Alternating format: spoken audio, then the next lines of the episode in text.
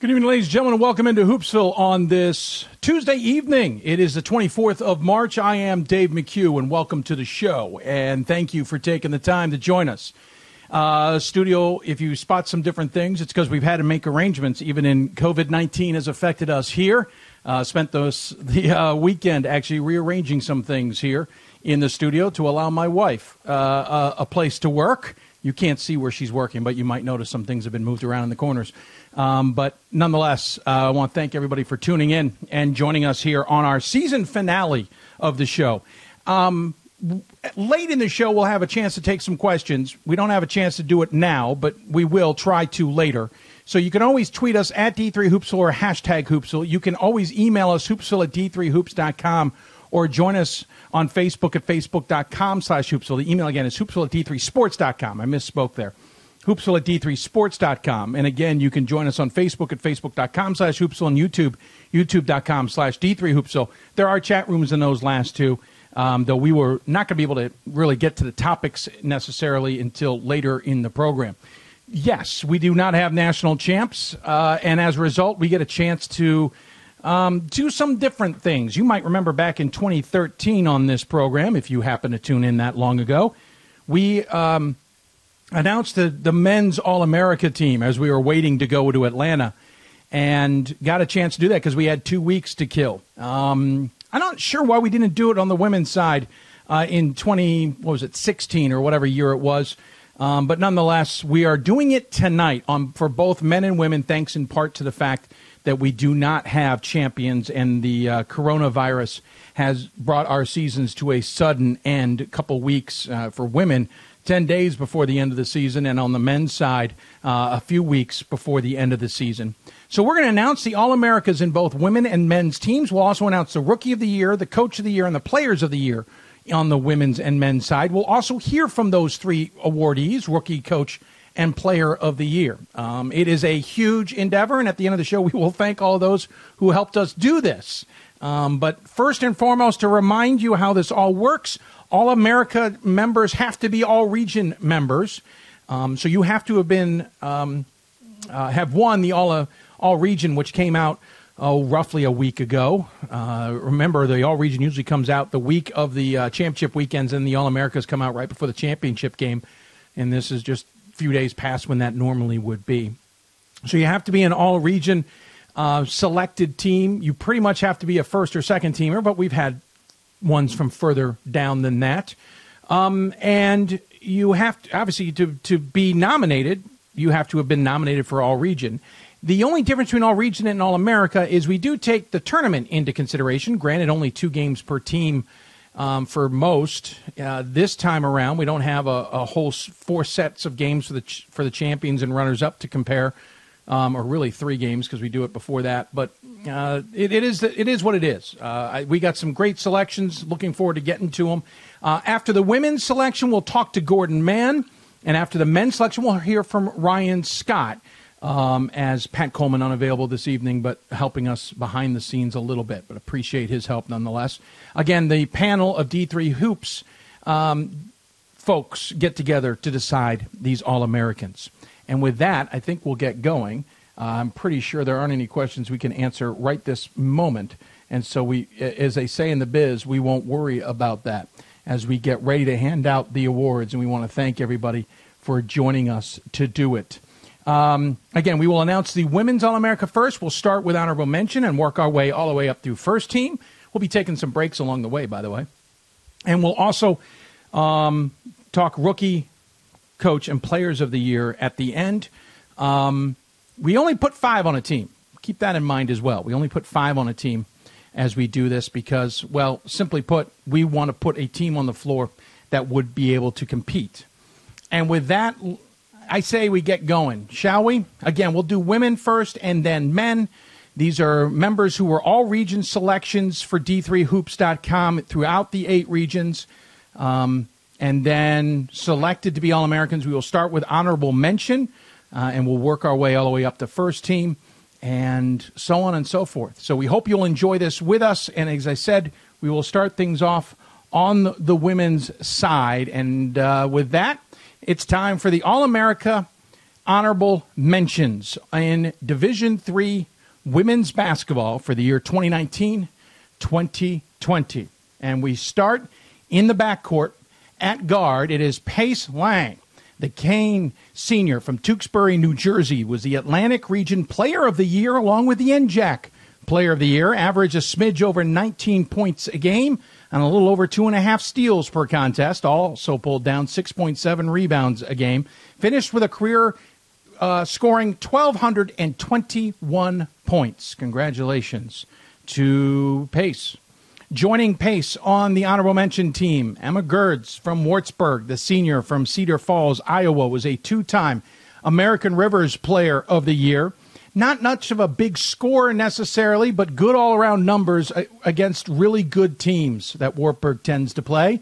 Became the 17th player, in fact, in Wartburg history to reach 1,000 points. I'm quite sure there's a number of players in the American Rivers con- uh, con- uh, conference. Glad to see Emma is leaving. Um, joining them is Kendall Sosa, the Illinois Wesleyan sophomore from Normal, Illinois. Top 15 in scoring against a really tough schedule that the Titans played. Scored 32 points against Hope and gave up 41 points. Uh, I should say, scored 32 points against Hope, who only gives up about 41 points a game in general.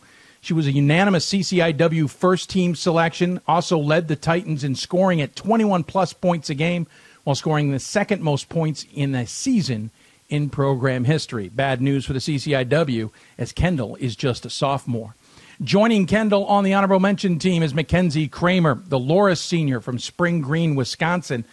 Leading scorer at Loras, averaging just under 15 points a game this season and led the team in assists at just over three per contest, along with three steals per contest as well. Kramer, the senior from Loras. And rounding out the honorable mention team for D3Hoops.com All America, it is McKenna Stone. The senior from Whitman and Coupeville, Washington, was the Northwest Conference Player of the Year, played pretty well against some tough opponents like Mary Hardin Baylor and George Fox. In fact, she was injured in the Northwest Conference final against George Fox and did not play in the NCAAs, though she appeared like she might be ready to play in the Sweet 16 before the games were canceled. She led the Blues in scoring at 15.1 points a game and 8.8 rebounds while uh, shooting 53% from the field. So there's your All America honorable mention team Pace Lang, Emma Gerds, Kendall Sosa, Mackenzie Kramer, Kramer, and McKenna Stone. And with that, we move on to the All America fourth team for D3Hoops.com. And with this, we start up in upstate New York. Senior guard from Cortland and Cicero, New York. It is Beth Bonin, the East Region Player of the Year at 18 and a half points a game, five rebounds a game, and 3.7 assists per contest. She also had the single season record 81 made three pointers. That is certainly impressive. It was also ninth best in the country. Joining Beth on the fourth team, it is Mackenzie Mason of Scranton, the Doylestown, Pennsylvania senior, finished second in the Mid Atlantic Player of the Year race. Good numbers against top opponents. Most dynamic player on the team for sure. Led them in scoring at 14 points a game and rebounding at seven and a half per contest. She was a landmark conference player of the year, and there's some in the landmark conference who are probably glad that Mason is graduating. Joining those two on the fourth team, it's Hannah Holt.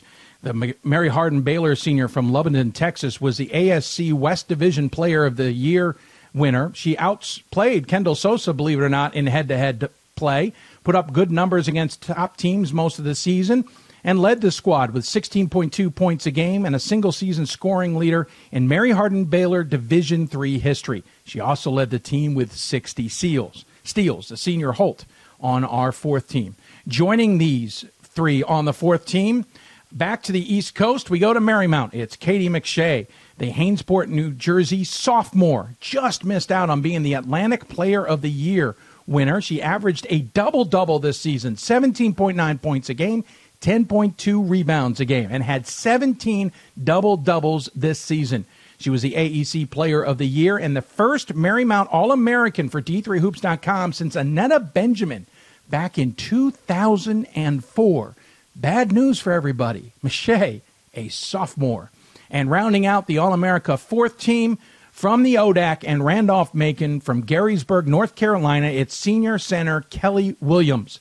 She was the ODAC Player of the Year and averaged a double double. Played well in both the ODAC and NCAA tournament because she was peaking late. She finished playing about 27 minutes a game despite a slow start because she was recovering from a knee injury from last season that ended, nearly ended, well, it did end the season, but nearly ended her career. She decided to come back and take care of business. And boy, did she. She helped Randolph Macon defeat Transylvania in the first round of the NCAA tournament. Kelly Williams one of the best basketball players to have played in Division Three. You always wonder what an injury may have left us, but she came back and showed us just how good she really is. So there's your All America fourth team Beth Bonham, Mackenzie Mason, Hannah Holt, uh, Katie McShay, and Kelly Williams. So that rounds out that group. And with that, we will take a quick break. When we come back, we will have the third teams and second team winners. And we hope you'll tune in for that. Plus, Gordon Mann will talk to us. We'll have rookie coach and player of the year. And we have the men to talk about as well. You're listening to the D3Hoops.com All America uh, announcements here on Hoopsville. Back with more after this.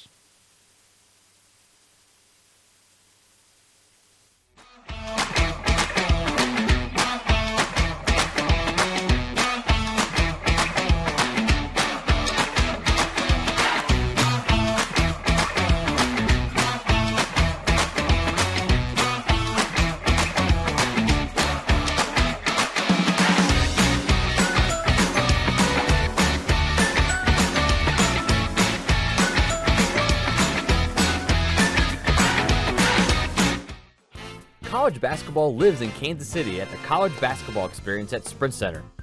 The College Basketball Experience is the place to get your game on. It's not a museum, it's an experience you won't forget. Discover the history of the game in the National Collegiate Basketball Hall of Fame, featuring the Gallery of Honor, Mentor Circle, and Honor Theater. Suit up in the latest CBE logoed Nike gear at the CBE Hoop Shop. Elevate your game today and visit the house that college basketball built. We are the coaches of women's basketball. We are leaders and teachers, dreamers and winners. We are professionals who conduct ourselves ethically and with integrity. We place the education, safety, and well being of the athletes we coach above all else and teach them the fundamental values they need to succeed in life. We are coaches united for the good of our game and those who play it. We are the WBCA.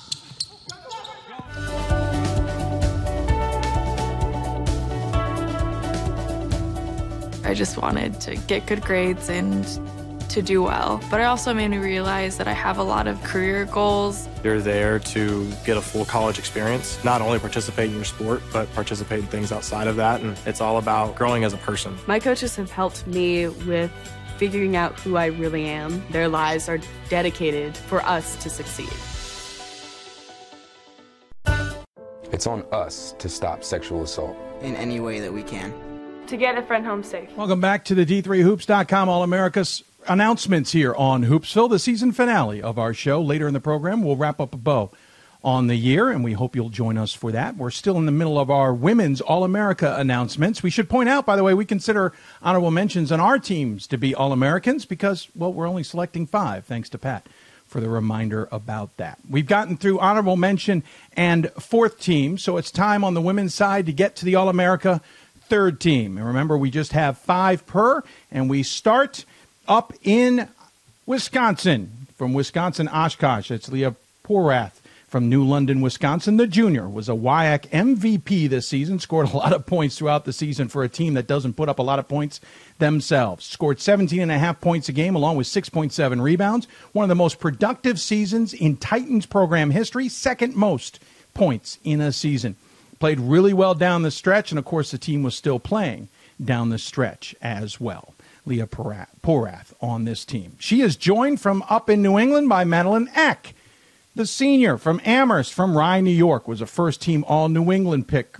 She was a versatile scorer, of course, and played well against Tufts and Bowdoin, which says a lot. Those were the other two top teams in the NESCAC, and those three combined with Amherst were three of the top five in the nation. Second straight All America honor for her. She was a fourth team selection last year, one of two players to average in double figures for the Mammoths with 14 and a half points a game and rebounded about six per contest. I have a feeling we might hear from the other Mammoth on this All America squad as well. Joining those two on the third team, it's Abby Holland. Holland from Trinity, Texas, was a senior at Georgetown, Texas. Just missed out on being South Player of the Year for the region, but she was named SCAC MVP. Put up pretty good numbers against top teams, leading the squad with 18.7 points a game and more than six and a half rebounds per contest while shooting better than 52% from the field.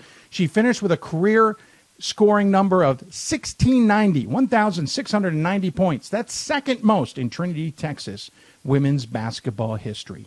Joining these three on the team, a sophomore from Albright and Reading, Pennsylvania, it's Deja Terrell, the top 10 in scoring nationally and rebounding nationally. That's right, top 10 in points and rebounds in the NCAA Division Three. She set school records in points, blocks, rebounds, and field goals made as well. As a sophomore, arguably the best numbers of all forwards on our All America list, except for maybe Kelly Williams.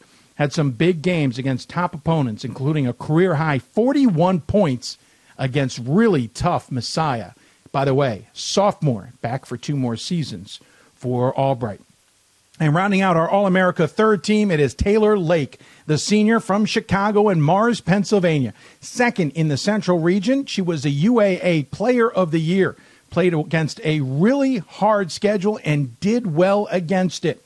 Led the team in scoring at 14 points a game. She also led the team in assists, blocks, and steals and was second in rebounding. She finished a career high, or I should say, finished her career numbers top 10 in six different categories in program history. Your All America third team, ladies and gentlemen Leah Porath, Madeline Eck, Abby Holland, Deja Terrell, and Taylor Lake, rounding out our third team. Now moving on to our All America second team, and now we're, we're whittling it down. Only 10 players left to announce uh, as being All Americans for the D3Hoops.com uh, women's side. And we start, as I hinted at, in New England at Amherst. It's Hannah Fox the senior from Plymouth, Massachusetts, uh, Plymouth Meeting, Pennsylvania, I apologize, was a first team New England all region selection. Slightly better numbers against top competition than her teammate Eck. Led the team in scoring as well at 16 and a half points a game and a smidge under seven rebounds per contest. Teams were still, of course, the team was still playing at the end, as they were used to doing most seasons. This is her uh, her second uh, All America selection, first time since 2018 when she was a fourth team selection. So welcome back to Hannah Fox. Joining her on the second team from Hope, is Kennedy Schoonveld, the junior from Zeeland, Wis, Wis, uh, Miss, Zeeland, Michigan. I apologize.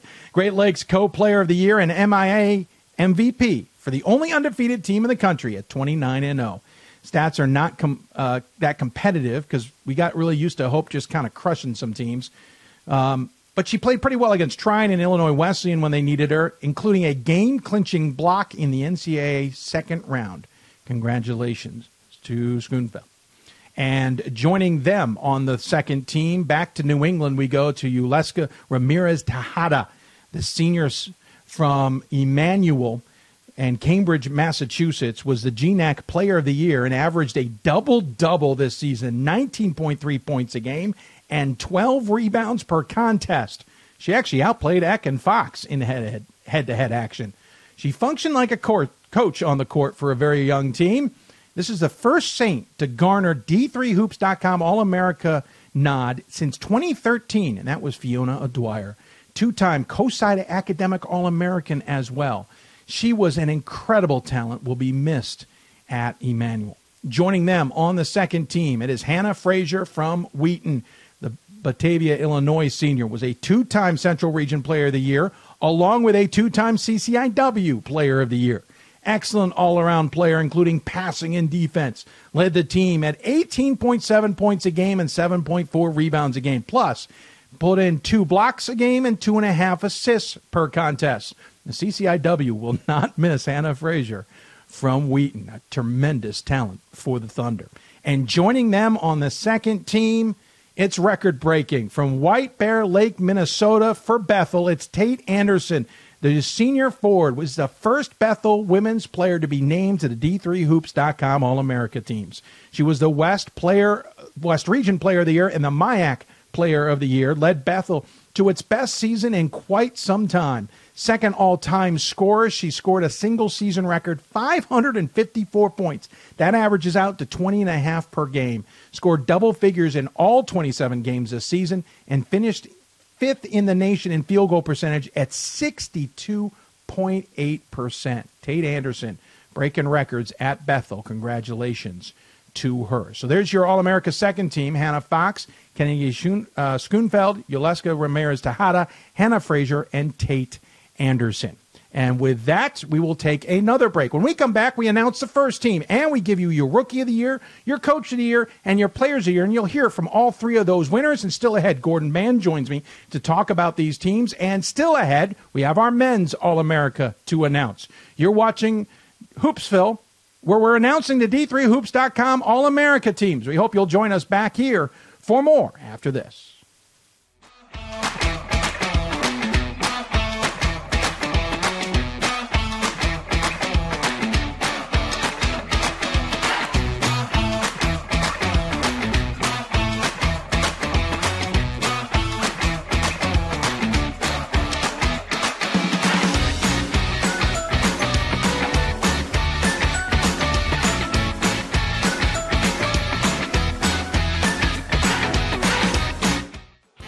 College basketball lives in Kansas City at the College Basketball Experience at Sprint Center. The College Basketball Experience is the place to get your game on. It's not a museum, it's an experience you won't forget. Discover the history of the game in the National Collegiate Basketball Hall of Fame, featuring the Gallery of Honor, Mentor Circle, and Honor Theater. Suit up in the latest CBE logoed Nike gear at the CBE Hoop Shop. Elevate your game today and visit the house that college basketball built. We are the coaches of women's basketball. We are leaders and teachers, dreamers and winners. We are professionals who conduct ourselves ethically and with integrity. We place the education, safety, and well being of the athletes we coach above all else and teach them the fundamental values they need to succeed in life. We are coaches united for the good of our game and those who play it. We are the WBCA.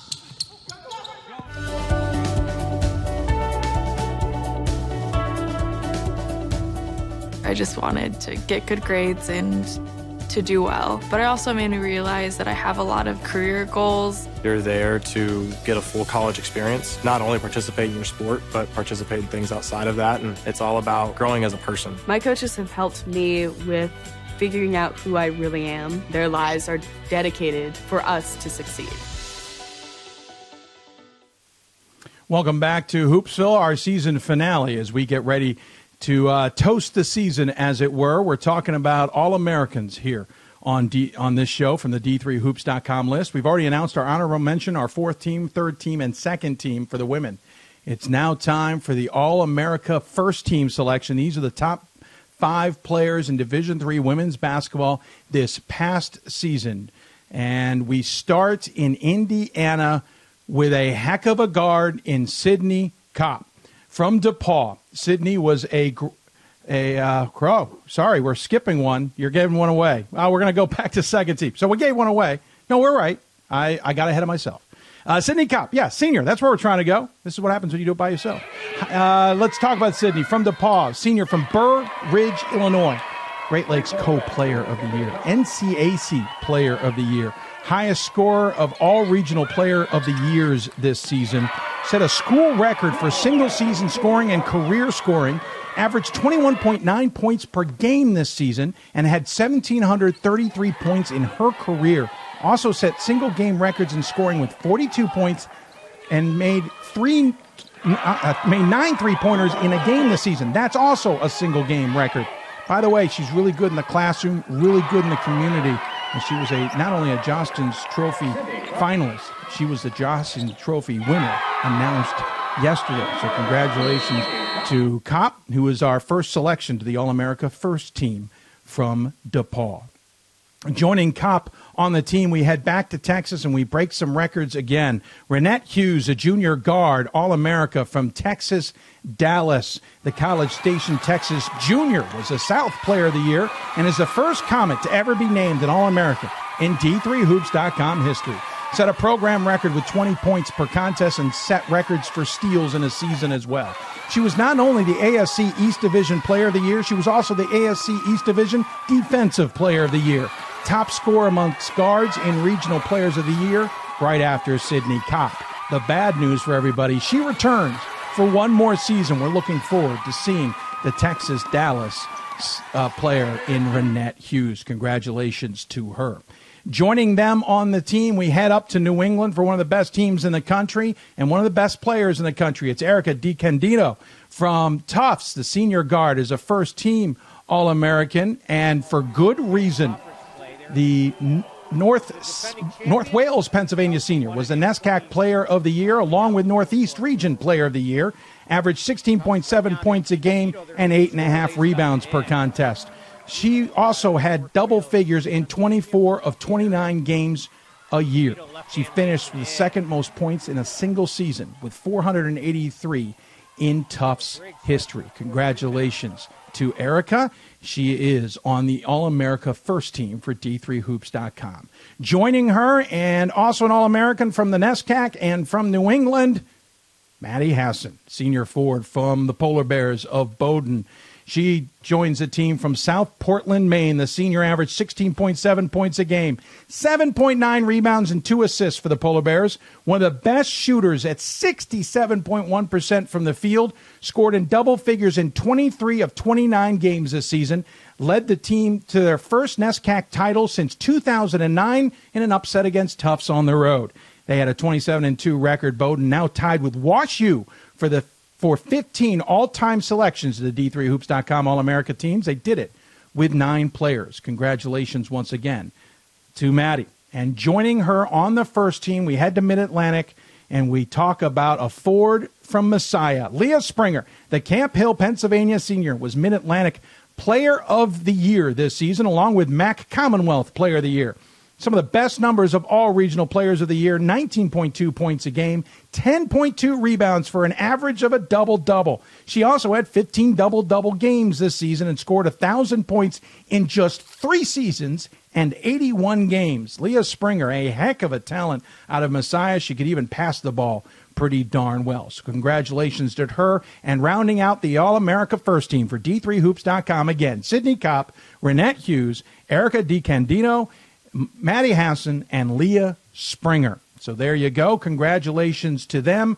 We uh, applaud them for their abilities this season and for what they did on the floor for their teams, and of course for uh, what they were able to do for themselves. So congratulations. Uh, pretty impressive list to say the least. Of course, we still have some business left to do. There's still some discussion of who might be some of the best players in the country. We have our Rookie of the Year, our Coach of the Year, and our Player of the Year, and we won't waste any time. Coming up ahead, we will talk to Gordon Mann, but first, let's talk about the Rookie of the Year for 2020 for D3Hoops.com, and it's Aaliyah Hampton of Berea.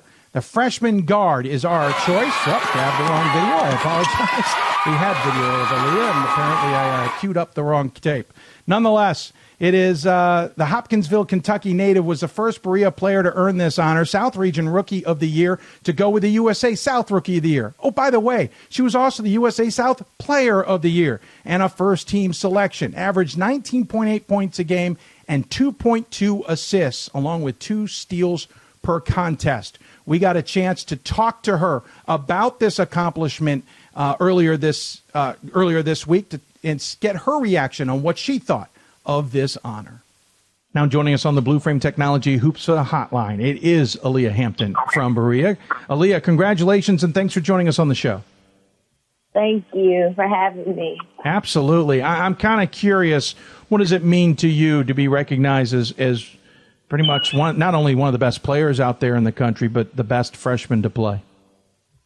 Um, it's a blessing. I never thought it happened to me, but I'm just glad and thank God every day that it it happened to me just my freshman year. It's really crazy. Yeah, I was going to. I mean, I, I'm sure you have goals, but they're not necessarily there the freshman year. I'm sure you would. Every player would love to get honored in their conference. Every player would love to be honored in their region and be an All America uh, selection of some kind along the way. But to be to be have those goals, I should say, your freshman year might be a little bit lofty. Yes, it was. It yes, definitely. Because like, I mean, of course, I had to go to be at least a Player of the Year eventually out of my four years. But like to have to get Rookie of the Year and Player of the Year and MVP and all this other stuff, it's just like I just I just can't believe it happened. yeah, I'm pretty sure it's a little different than what you had in mind when basketball started practice in October, or maybe when you were, uh, chose to go to Berea. Let's step back to that step. Um, Berea is a very unique school. Uh, we talked to your coach earlier this year on the Hoopsville about all of that. I'm kind of curious what drove you to go to Berea and not only play basketball for the school, but to be a part of that institution. Um, I really just I was really decisive. Like it was stressful to choose what schools to go to. But then I was trying to uh, major in nursing, and they had a good nursing program. And then, like the basketball, once I talked to Milby, and I haven't even seen them play a game. I didn't even see them practice. Mm. I, Milby was just telling me like you know good things, and I always look stuff on the internet. So I was just like, okay, forget it. It's three hours away from from where I'm from my mom could come to my games. It has a good nursing program. It had a whole lot of like advantages that a lot of schools didn't have. So I just decided, committed, and then now this is where I'm at. What's really interesting though is that, you know you've got the work program plus the academic rigors plus basketball. You were really committing to a very different structure than a lot of college students have. Did that attract you to the school? Uh, I was really scared about all that because I knew like a lot of people tell me like the classes and stuff is hard, um, I was working and stuff like that. So I was like really scared to go to that school because I just didn't know what I was going into. But then like once basketball season actually started and how Milby does things, he doesn't like stress us out, like make us have practice four, three times a day or just like just make us come in just because of it and stuff like that we'll literally have like two days a week of practice. Mm-hmm. We won't practice the day before. We won't practice the day before a game sometimes. And it's just really, it's just really cool and relaxing. And it, he doesn't do too bad of like stressing us out about basketball in school because he was like, well, to play, you got to be eligible. So he just like, get your schoolwork done, focus on your schoolwork, then focus on basketball as well. Fascinating. Certainly a different experience than some get, though everybody wants to be eligible are other aspects certainly make it more interesting, which maybe makes your freshman campaign even the more impressive. Uh, leading the team in scoring, uh, being the first player to get a lot of these awards in Division three history or in Berea history period for the for the institution. But you almost uh, 20 points a game, uh, two assists per game, three rebounds a game, oh, two steals a game. You you weren't just one dimensional, were you? I guess not. Just from hearing all that, like after that, I didn't even know myself but I guess it just happens. Yeah, it's true. Uh, I'm curious uh, what this season, or actually before the season, what did you expect you guys could do at Berea? This program has been building a little while, but it's still young in Division Three aspects of, of life or the USA South. What were your expectations coming into the season? Well, first when we first started, we wasn't as like we wasn't as close as like we probably make it seem like it. Like we really never talk to each other. Les Milby had us meet and stuff like that. But then once we actually got going and we had our first practice, we were just like, we can be good. Like we can we can really do this.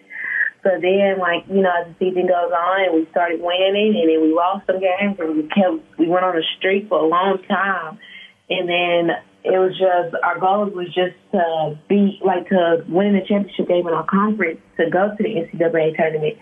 So we knew we could accomplish that goal. We just had to put our mind to it and play with all our hearts, and that's what we did. You certainly had an incredible year making the NCAA tournament, and I'm curious as the season progressed, what did you guys? How did the locker room change? Did it become more pressure filled, or did you guys have more fun? Uh, we had more fun because it was just like, yeah, it was pressure there a little because like we, we don't want to lose. Like we trying to get this done just for the sake of our seniors and seniors have been through this, and Milby done been through this, and like it never happened. to it never had happened in Berea.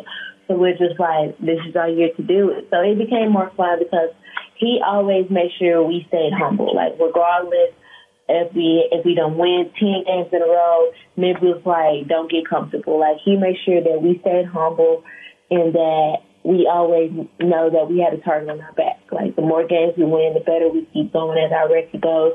And as we beat these teams, like you got to know like anybody's coming for you. So he just made sure definitely to make sure that we stayed humble and never uh, never was satisfied. Sure. Um, all right. So you've had the you know the great season, and you had your individual great season. Does this add to the goals? Do you guys raise the bar automatically for the years ahead? Oh yeah, definitely. It definitely does because we know like we that's just our target. That's our goal every year to make it to the NCAA tournament and get past the first round and keep going as far as we possibly can. So it's definitely a target to keep reaching for. We know that we can do it. We know we can be good. Uh, we are moving forward. We did lose with 40 seniors. So it's just like, we're like, dang, but like, we know that as a team, we're a young team as well. So it's like we can we can do this every year if we really want to. We put our hearts into it. Well, congratulations not only on what you guys have done as a team, but what you have done individually certainly stood out. You had a tremendous year, and I congratulate you. Helped put Berea a little firmly, more firmly on the map, and for that uh, we tip our hat. As always, we give the guests the final word. Any final thoughts you want to share with those who may be tuned in? Um, for anybody just going to college, uh, just always have faith in yourself. Always believe in yourself that you can do anything that you put your mind to and have your heart into it. And always pray to God that He keeps blessing you with the opportunities and that He give you the strength to go through each and every day. But other than that, no, I just thank every, thank everybody for every supporting me, supporting my team, and it's plenty more to come. Well, well said, and congratulations again. Thank you for the time. We look forward to catching up with you in the in the program down the road. Thank you. Absolutely, Aaliyah Hampton joining us here on from Berea on the Blue Frame Technology Hoopsville Hotline. Once again, congratulations to Aaliyah Hampton from Berea. Once and again, first time a Berea player has ever gotten this honor. We congratulate her. Uh, not to spend any more time on it, but it, we, we have to get to our coach of the year for 2020. Quite a few good selections on this one to choose from. We had some great seasons for teams, but you go with a team that finished undefeated, and that is Brian Morehouse at Hope in his 24th season. A 29 0 season. They finished number one in the D3Hoops.com final poll, MIAA regular season and tournament champions. Uh, the Flying Dutch had the best defensive team in Division Three, only allowing 42.3 points a game when it was all said and done. And they also had the best scoring margin in the country, 33.4 a contest. Also, top six in turnover margin, defensive field goal percentage, steals per game. They finished undefeated in league play for the seventh time in program history. And Morehouse won his 600th game this season. That's the fastest ever in NCAA basketball, both men and women, and all three divisions to ever get to 600 wins. We talked to Brian earlier about it as well. Now joining us on the Blue Frame Technology Hoopsville Hotline, it is the head coach of Hope College. It is Brian Morehouse. Coach, once again, thanks for joining us on the show and congratulations. Appreciate it, Dave. It's been a, a fantastic year and uh, a lot of great awards that come with that that we don't take for granted, but, uh, you know, obviously a very unique year as well. Certainly. Uh, what is what does an award like Coach of the Year mean to you in terms of personally and, and to a program? Well, personally, it means that I've surrounded myself with a lot of great people, and I get to speak highly of my assistant coaches and mm-hmm. my players, and you know, defer the credit to them. Uh, that's really the the power of the award. I've never really been caught up in uh, the awards at the end. It's more the process and getting to them. But uh, yeah, it's it is meaningful to be recognized with such a great team that we had this year. And there were a lot of really, really great coaching jobs that were done this year. Yeah, you're right. There were certainly a number of coaches we could be talking to on this particular evening. You happen to be the one who has the program who's the last undefeated in Division Three, and while we still had some games to be played over the course of two weekends to decide who ultimately was going to be the national champs, you guys voted number one as that undefeated part of what was a, a pretty incredible uh, season of accomplishments for you guys.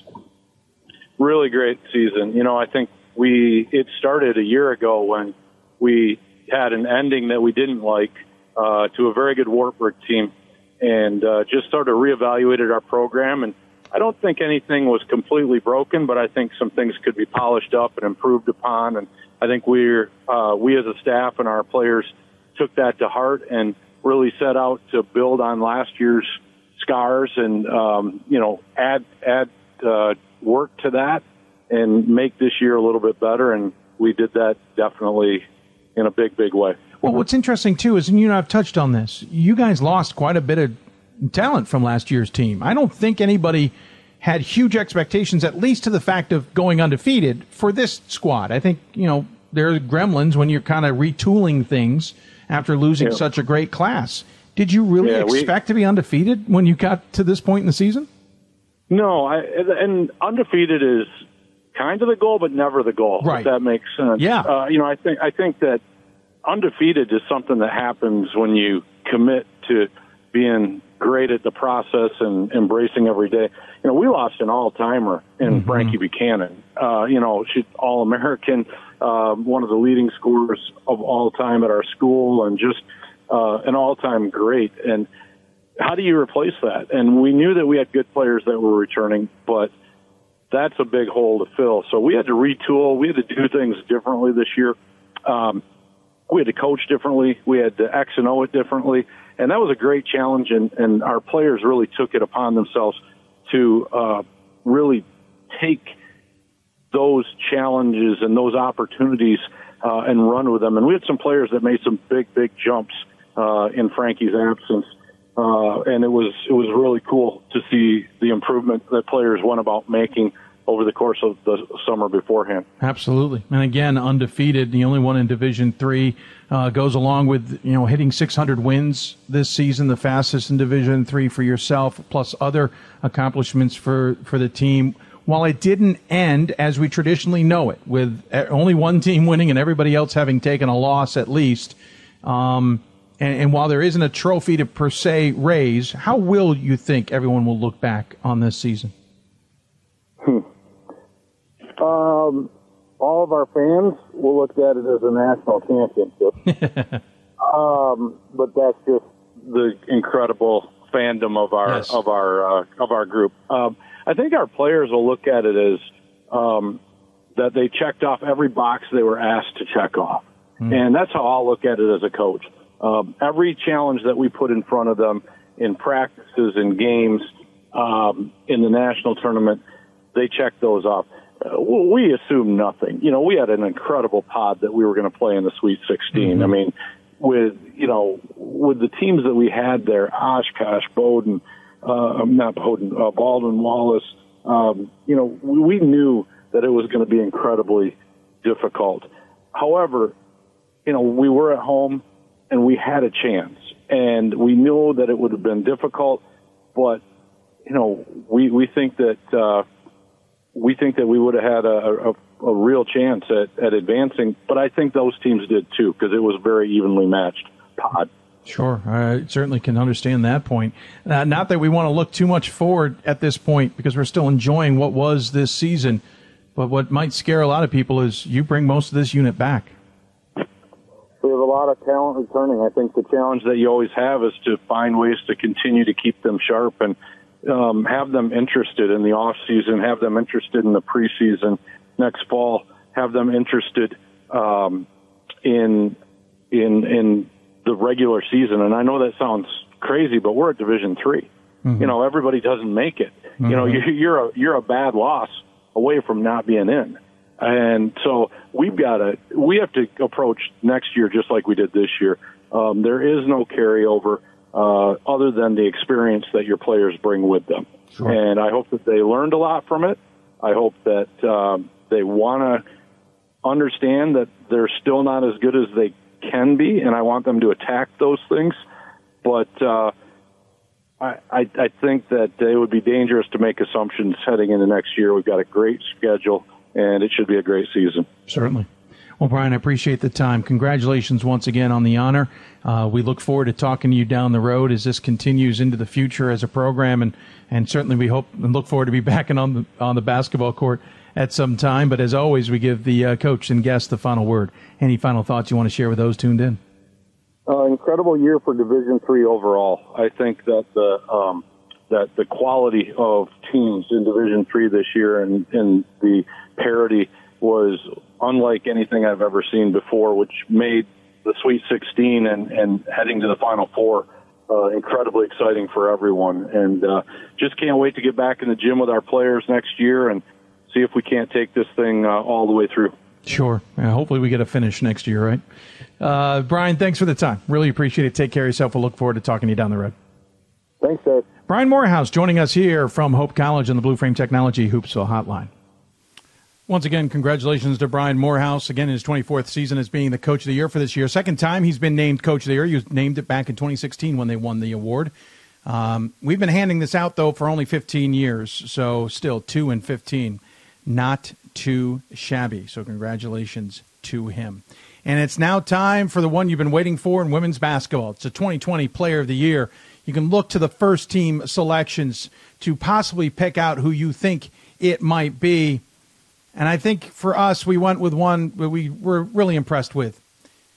From Tufts, it is Erica DeCandido, the senior guard and really forward. She played many a position, to say the least.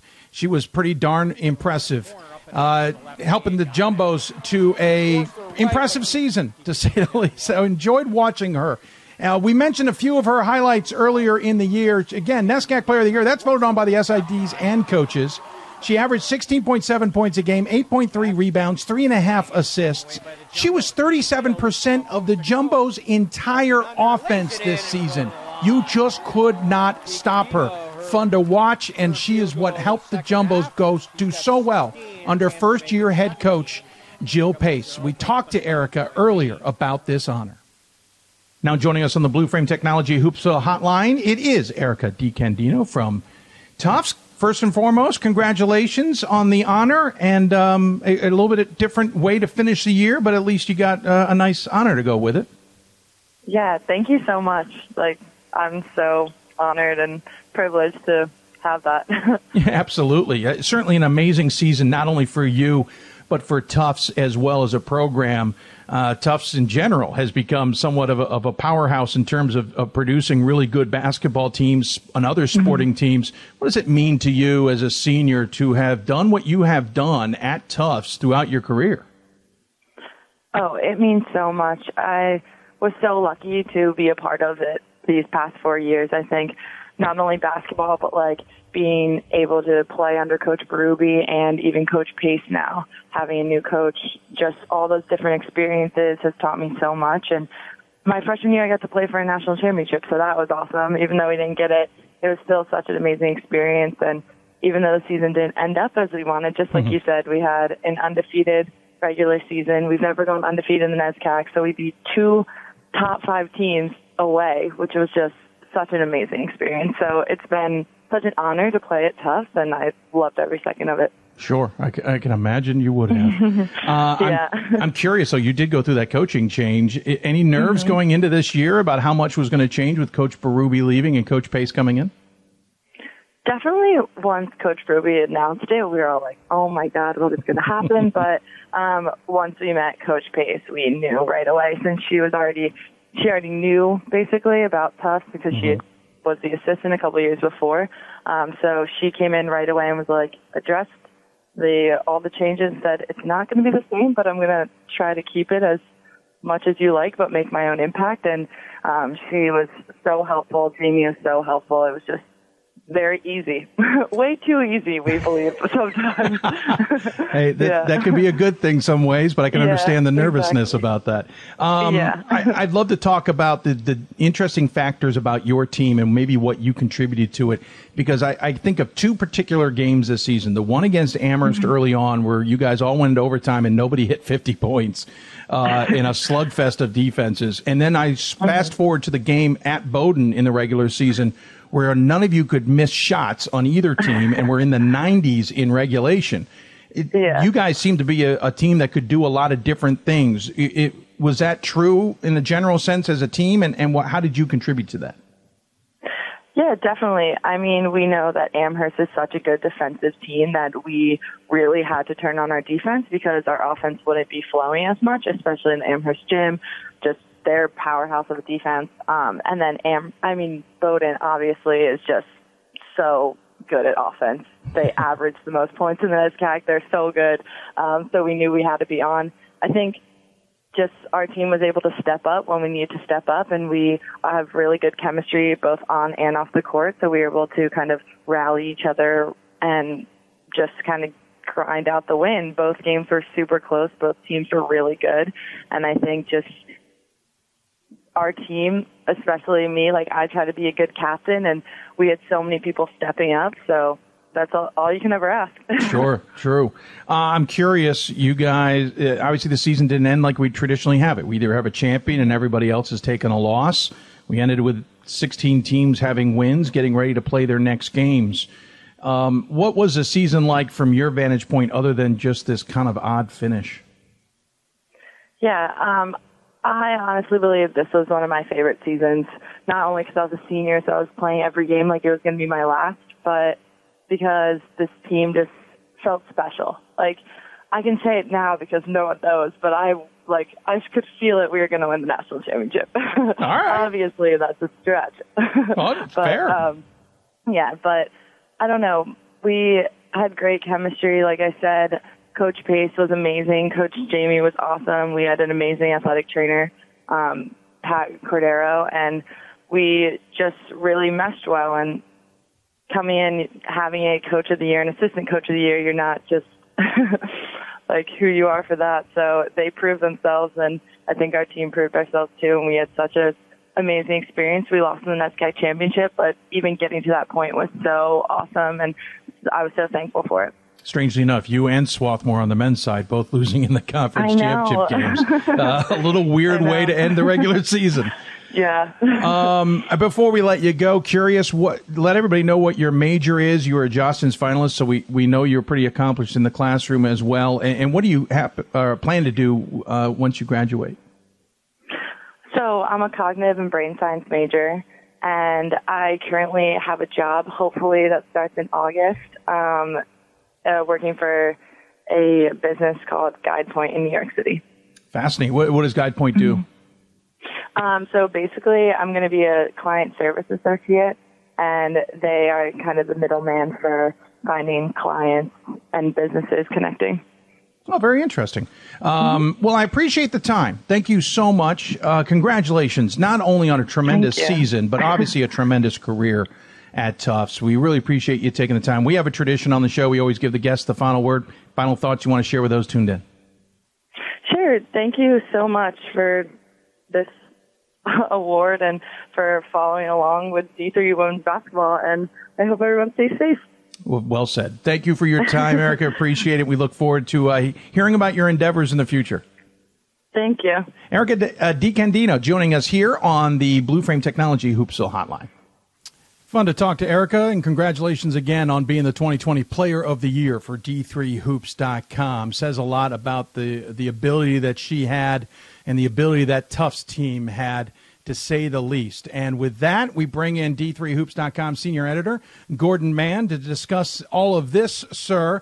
Uh, I know you do most of the heavy lifting on the women's side, and then every once in a while throw up some flares like, "Oh, help me with this." Yeah. Uh, I did my best to help you.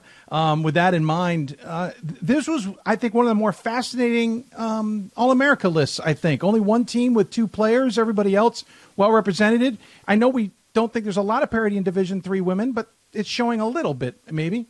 Yeah, I, I think you do have a good distribution of really excellent talent. You did have, uh, you do have four players from the same conference uh, and five from the Northeast region. Although the Northeast region has a lot of teams in it, uh, but yeah, I thought it, the team has has pretty good geographic balance. It was harder to pick it this year uh, because you know normally those last two weekends is really where you can separate kind of first and second teamers. Uh, particularly this year, uh, for whatever reason, the the top players, the ones that were really in the running for Player of the Year, they were all forwards. Uh, so Erica, who you just had, was a swing. Maddie Hasson was a forward. Uh, uh, Tate Anderson. We may have lost. Was a Oh, there you go. sometimes it, it works out that way. Sorry, you dropped Nope. there for a second, but you're back. Go ahead. Okay, so just saying that the for whatever reason there was a concentration of really excellent players at forward, and you know that opportunity that you might have had to see Hasson face off with you know whoever or or you know Springer and and DeCandido looked like they were going to have a matchup in the first in the uh, in the Elite Eight if they both got that far.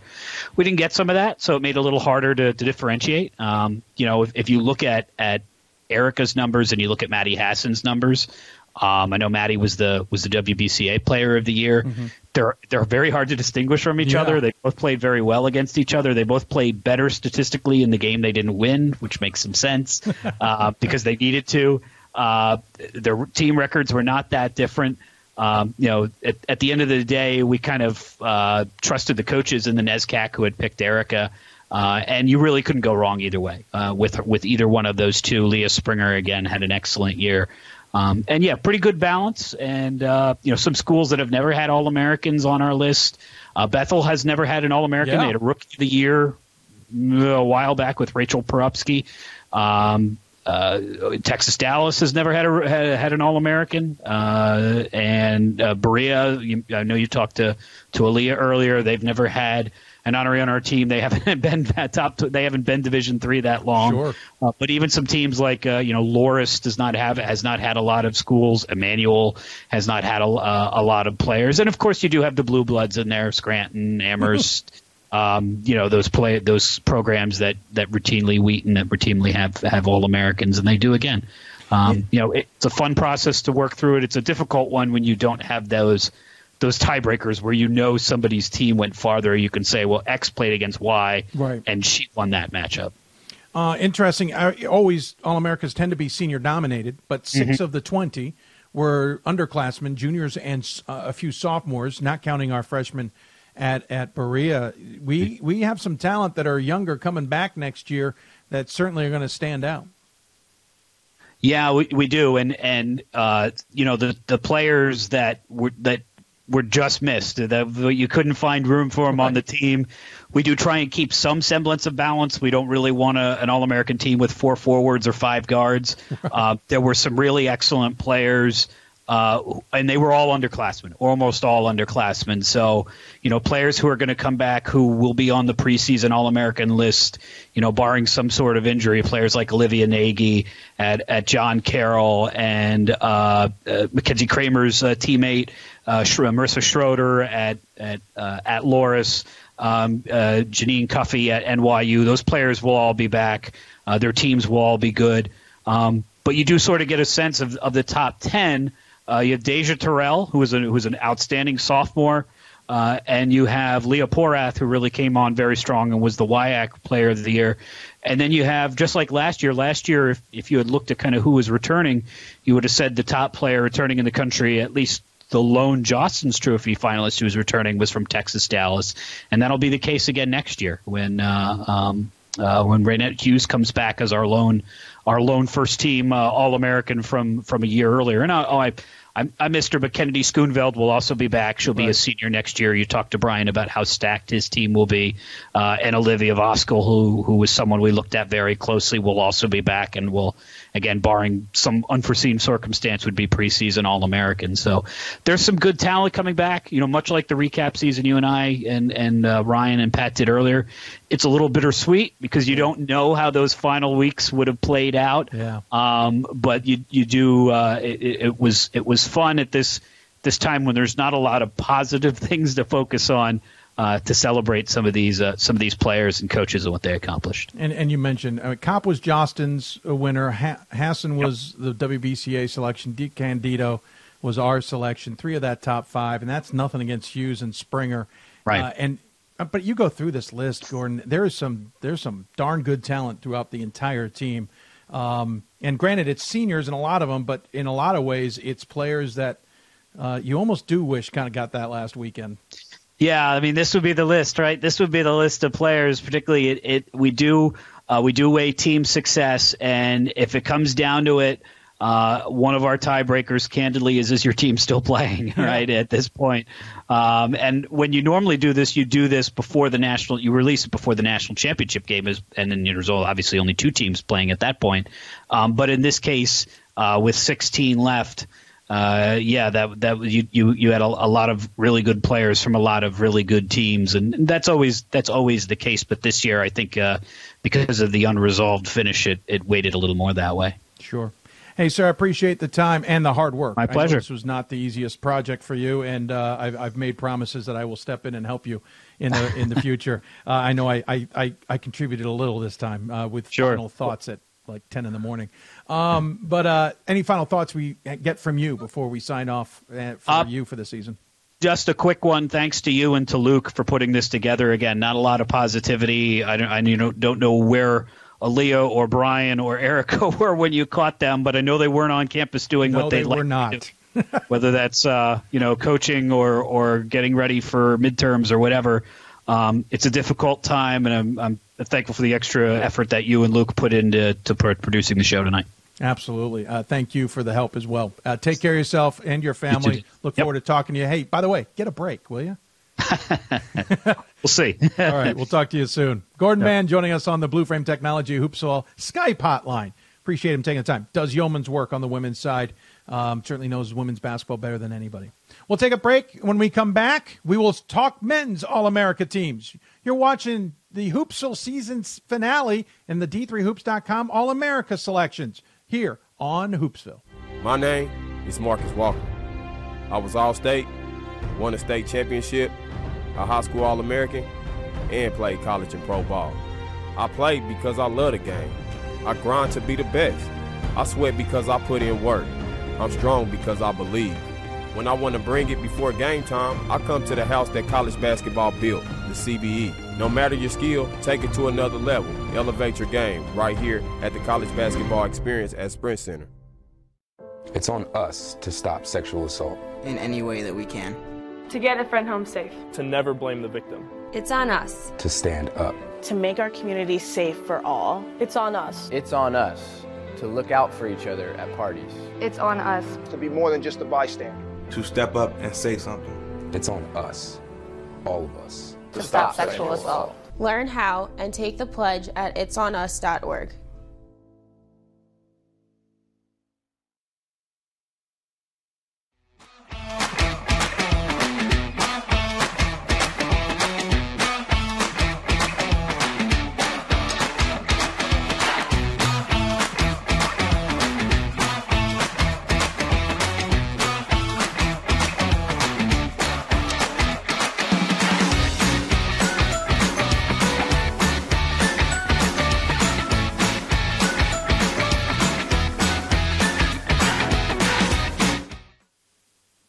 Welcome back to the D3Hoops.com All America team announcements here on the Hoopsville season finale. I'm your host, Dave McHugh, and thank you for tuning in. We will put a bow on the season, as it were, coming up uh, and talk about these selections uh, and more.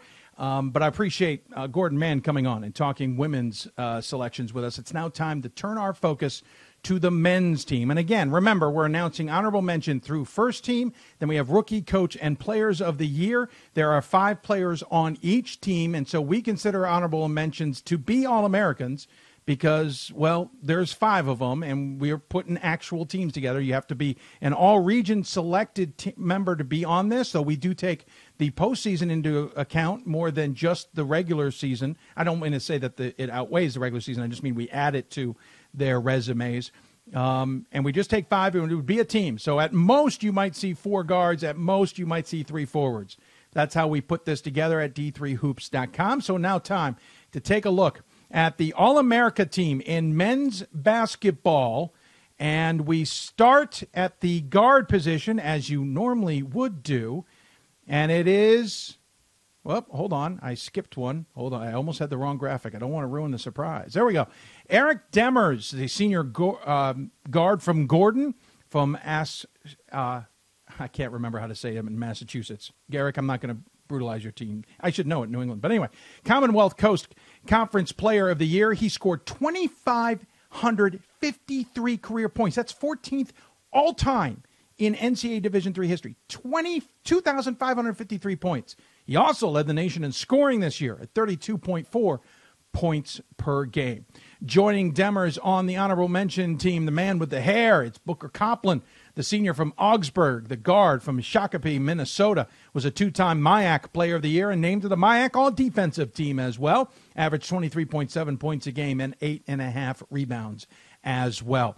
Joining them on the honorable um, honorable mention team. It is Sam Jefferson, senior at Colby at the guard position. Big guard, though, to say the least, from Newton, Massachusetts. Holds the school record for three point uh, three field goals made, three point field goals made at 282. He averaged 60% from the field, 50% from beyond the arc, and 88% from the line. In other words, the man was hard to stop. Congratulations to him. Joining those three on the team from Calvin at forward, it's a senior from Grand Rapids, Michigan. It is Derek DeVries.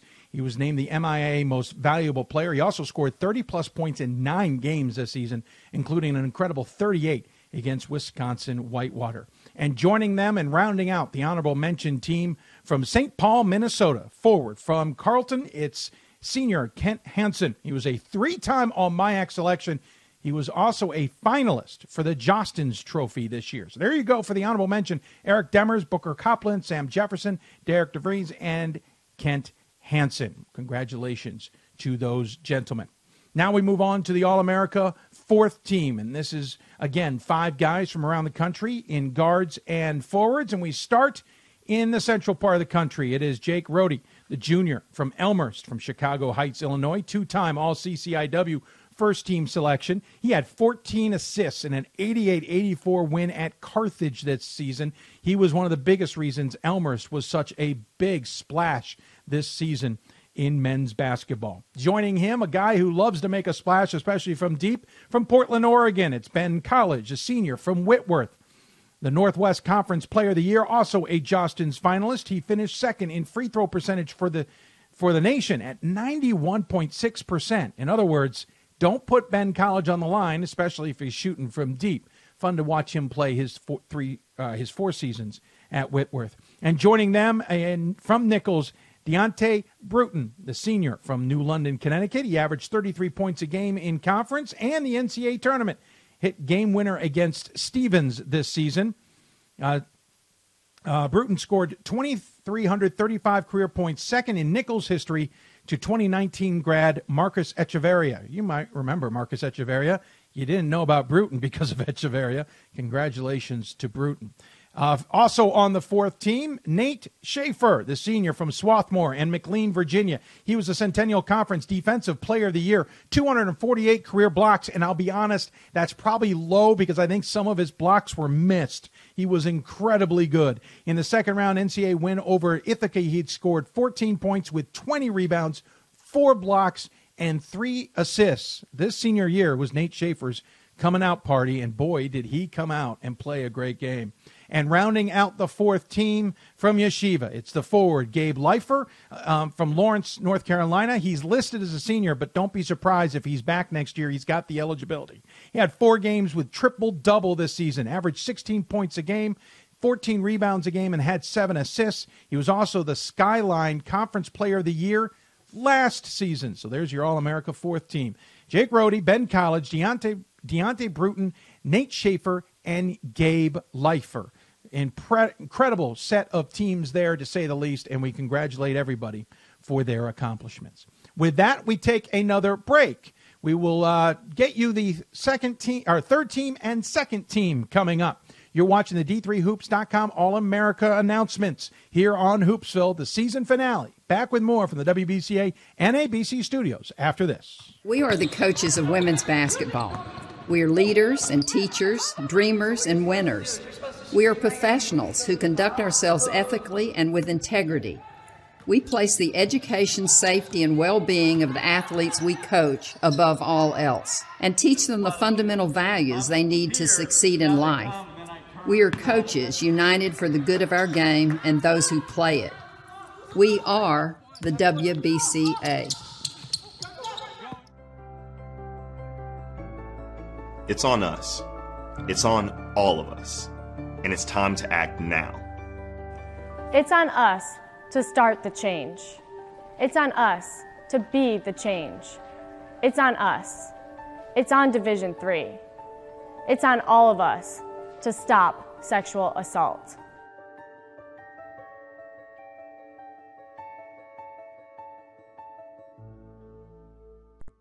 I learned a lot of valuable lessons playing college football. I never thought about the health benefits of exercise until I actually started to talk to coaches in college. It's not only just for performance, it's for life. My coaches instilled the importance of well-being, not only building up strength, mental health, getting enough sleep, eating properly it's all what it is to be healthy. I decided that I want to go into personal trainer and share my knowledge that I obtained in college about physical and mental well-being. Welcome back to Hoopsville, the season finale here from the WBCA NABC studios. I'm your host, Dave McHugh. We will wrap up the season with a bow and my final thoughts on the season later. Coming up soon, we'll hear from Ryan Scott as well from D3Hoops.com, our national columnist. But we're in the middle of our men's All America announcements for D3Hoops.com. We have announced our honorable mentions. We have announced our fourth team. By the way, if you missed the women's, we've already announced their entire team plus rookie coach and player of the year. Still ahead for us on the men's side, we have our third team, second team, first team, and of course, rookie coach and player of the year honors. So we should probably get back to work, shall we not? Uh, where are we? We are sitting with the third team, if memory serves. And joining us on the uh, third team, and we start with that. We head back to the central part of the country Jack Nolan. I knew that was going to disappear. Give me a second. I, I, I, saw a warning sign. Actually, we'll just mention Jack and then we'll get to it. Jack Nolan Wash U from Downers Grove, Illinois. He was a UAA co player of the year in the D3Hoops.com Central Region Player of the Year. Currently first all time in Wash U, Wash U career free throw percentage at 91.5%. Uh, Nolan had a tremendous season. Joining him on the third team, it is Carter Volker. Volker, a senior from Wisconsin Platteville and Kiel, Wisconsin, was the WIAC Player of the Year himself. He averaged 16 points a game, seven rebounds a game, and four assists on the season. Joining them on the third team, you know what? This is a guy that makes the the uh, the, the drink work for Johns Hopkins. It's Connor Delaney. He's a junior from Garnet Valley, Pennsylvania, Centennial Conference and D3Hoops.com Mid Atlantic Region Player of the Year.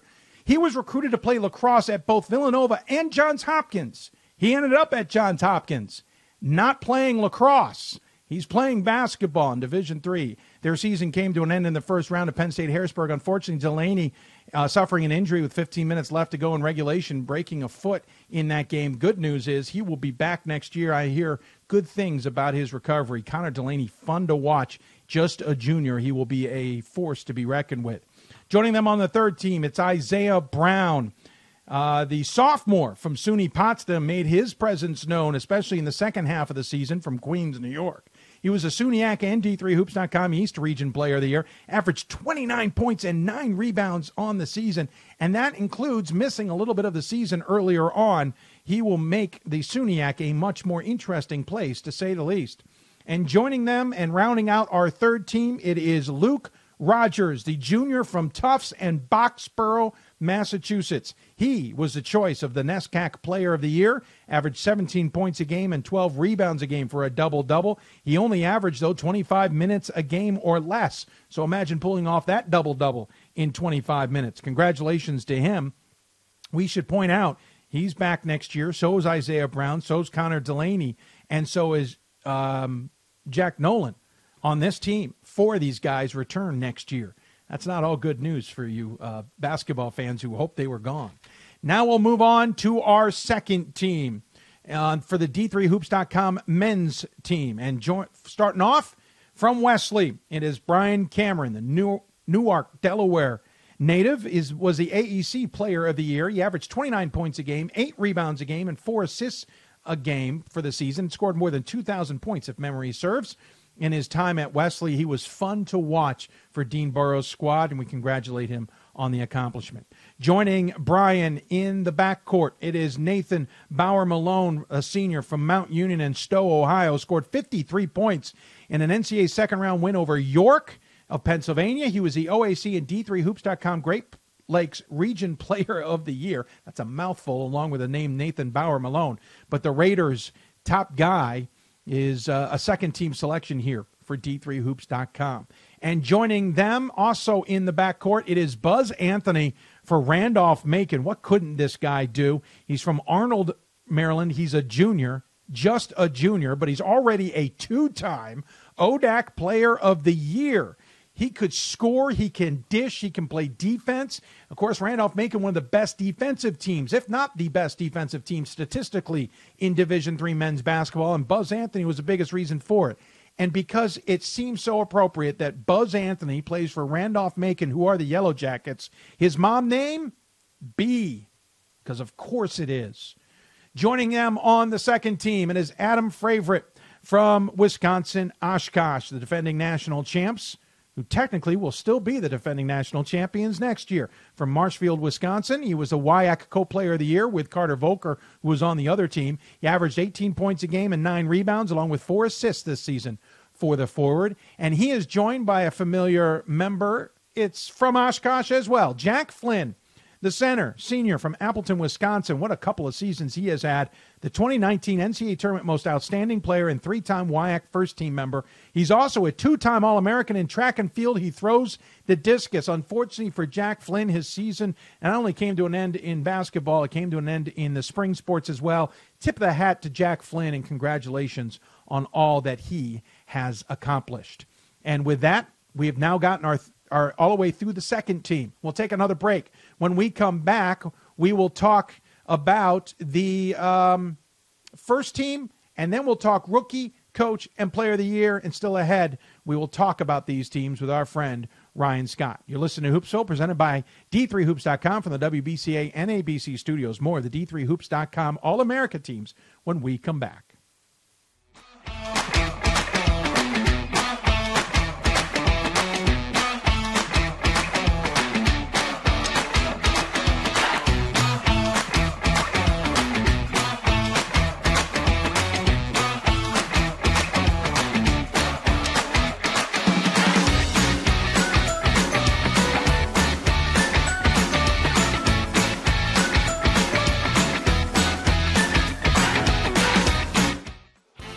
College basketball lives in Kansas City at the College Basketball Experience at Sprint Center. The College Basketball Experience is the place to get your game on. It's not a museum, it's an experience you won't forget. Discover the history of the game in the National Collegiate Basketball Hall of Fame, featuring the Gallery of Honor, Mentor Circle, and Honor Theater. Suit up in the latest CBE logoed Nike gear at the CBE Hoop Shop. Elevate your game today and visit the house that college basketball built. We are the coaches of women's basketball. We are leaders and teachers, dreamers and winners. We are professionals who conduct ourselves ethically and with integrity. We place the education, safety, and well being of the athletes we coach above all else and teach them the fundamental values they need to succeed in life. We are coaches united for the good of our game and those who play it. We are the WBCA. Welcome back to the WBCA NABC studios here, the Hoopsville WBCA NABC studios. We are presenting the D3Hoops.com All America team here. And we have gotten through the entire women's team, including uh, postseason awards and rookie coach and player of the year.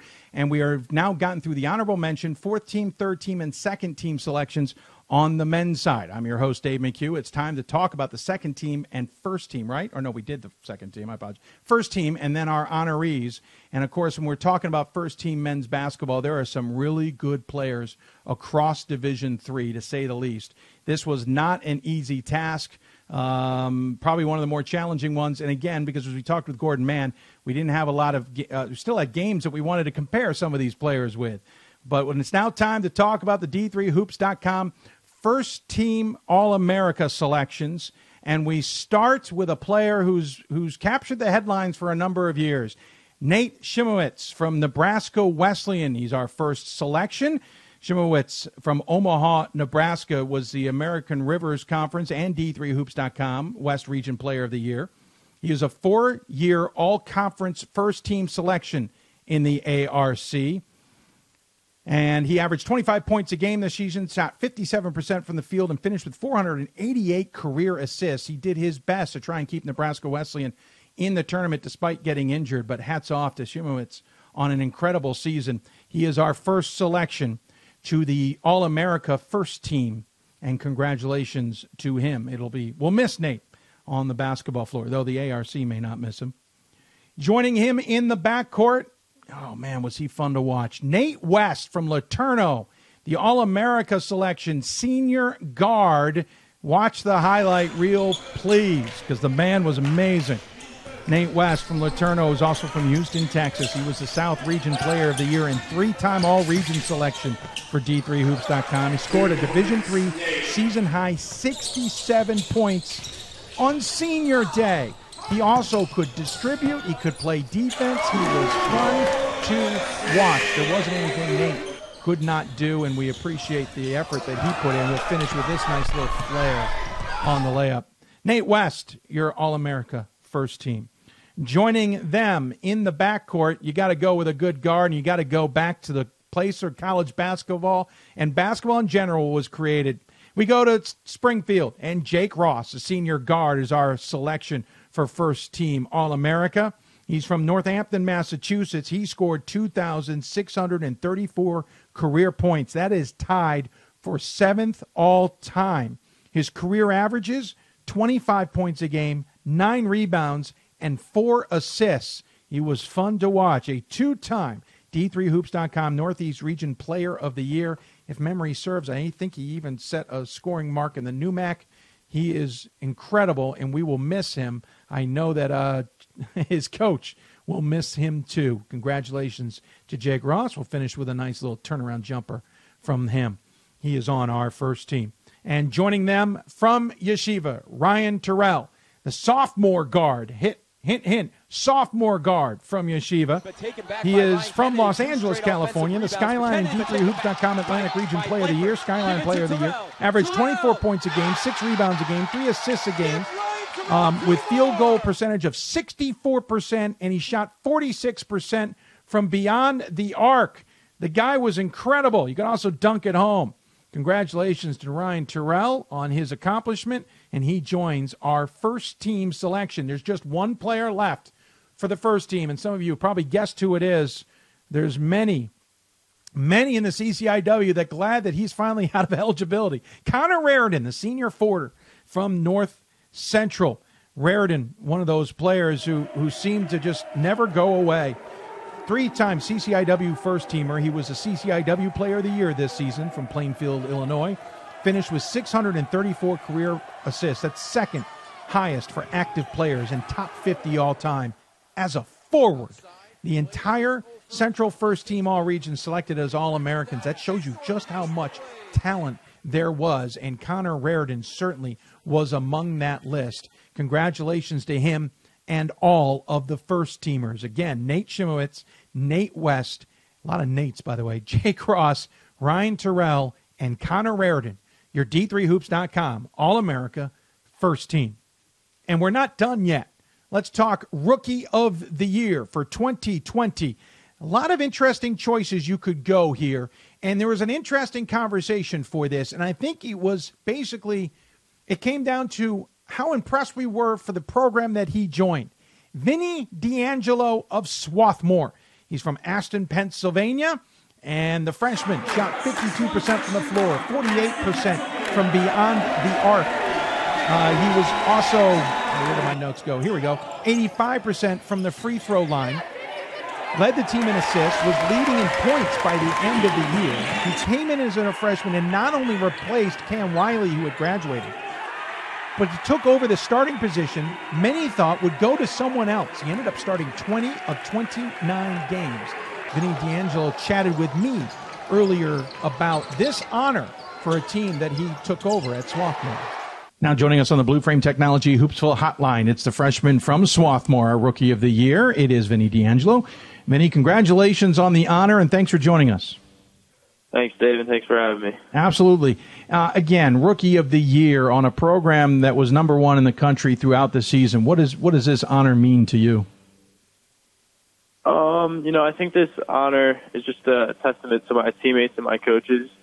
You know, uh, I really appreciate uh, my coaches for pushing me to be the best me uh, on the court and outside the court every day, and my teammates.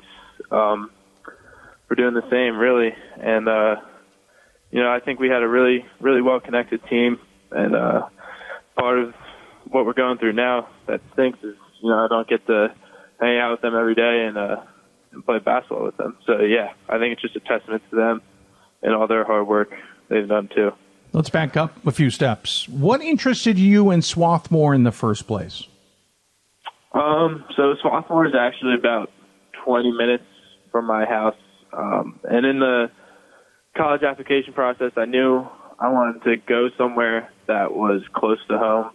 Um, also, in the summer, going into my senior year, I uh, I met Landry and, uh, and some of the assistant coaches, and we started to develop a relationship.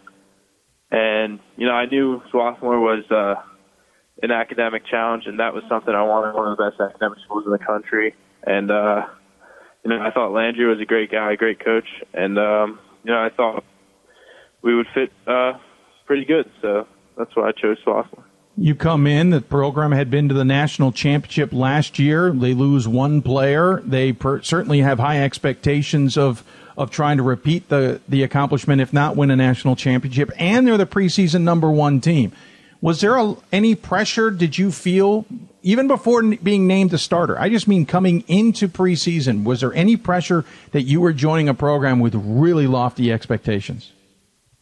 Uh, you know, I personally did not feel any pressure, and uh, I think that's because as a team we focused um, on getting better every day, and not looking in the past or looking in the future, just being in the present um, and enjoying our time together and getting better every single day of practice. You then take on the role of running the offense essentially, or at least getting it started, I should say as a starter. You know, again, losing the player who had done that last year. There was one um, who was his backup that I think many of us thought would take on that role. You come in as a freshman and take over that role. What was that experience like to be handled essentially that responsibility and, and that mantle? Um, yeah, that experience was, uh, you know, it started off difficult. Um, you know, college is a lot different than high school a lot harder. But you know, when you have like great shooters on the outside, like Connor Harkins, George Visconti, Zach Odell, it, it opens up things a lot. And um, you know, it's just a testament to even the guys who got me better in practice and um, and the guys I was on the court with. You know, just trusted me with the ball, and uh, you know, I thought it was a, it was a fun time. Well, by the end of the season, you had gone from maybe just focusing on running things and getting things started and finding guys like Odell, Visconti, and Schaefer their shots to getting your shots yourself, essentially leading the team in scoring in the last quarter of the season or so. You you were putting up a lot of points yourself. That certainly was that a change in role, or was that just how this offense evolves?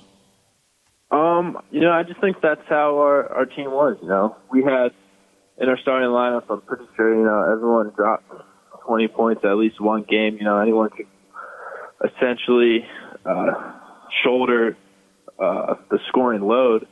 And I think that's part of what uh, made us great this year is that we were so uh, such like an even team and well connected team. You guys got almost through the entire regular season undefeated. It Laos coming to Johns Hopkins in the championship game of the conference. Was there burden when that happens that you're going undefeated, or was there almost a sense of okay, we got one done and now we can kind of reset ourselves? Um, you know, that loss stung. Uh, it still stings a little, but mm-hmm.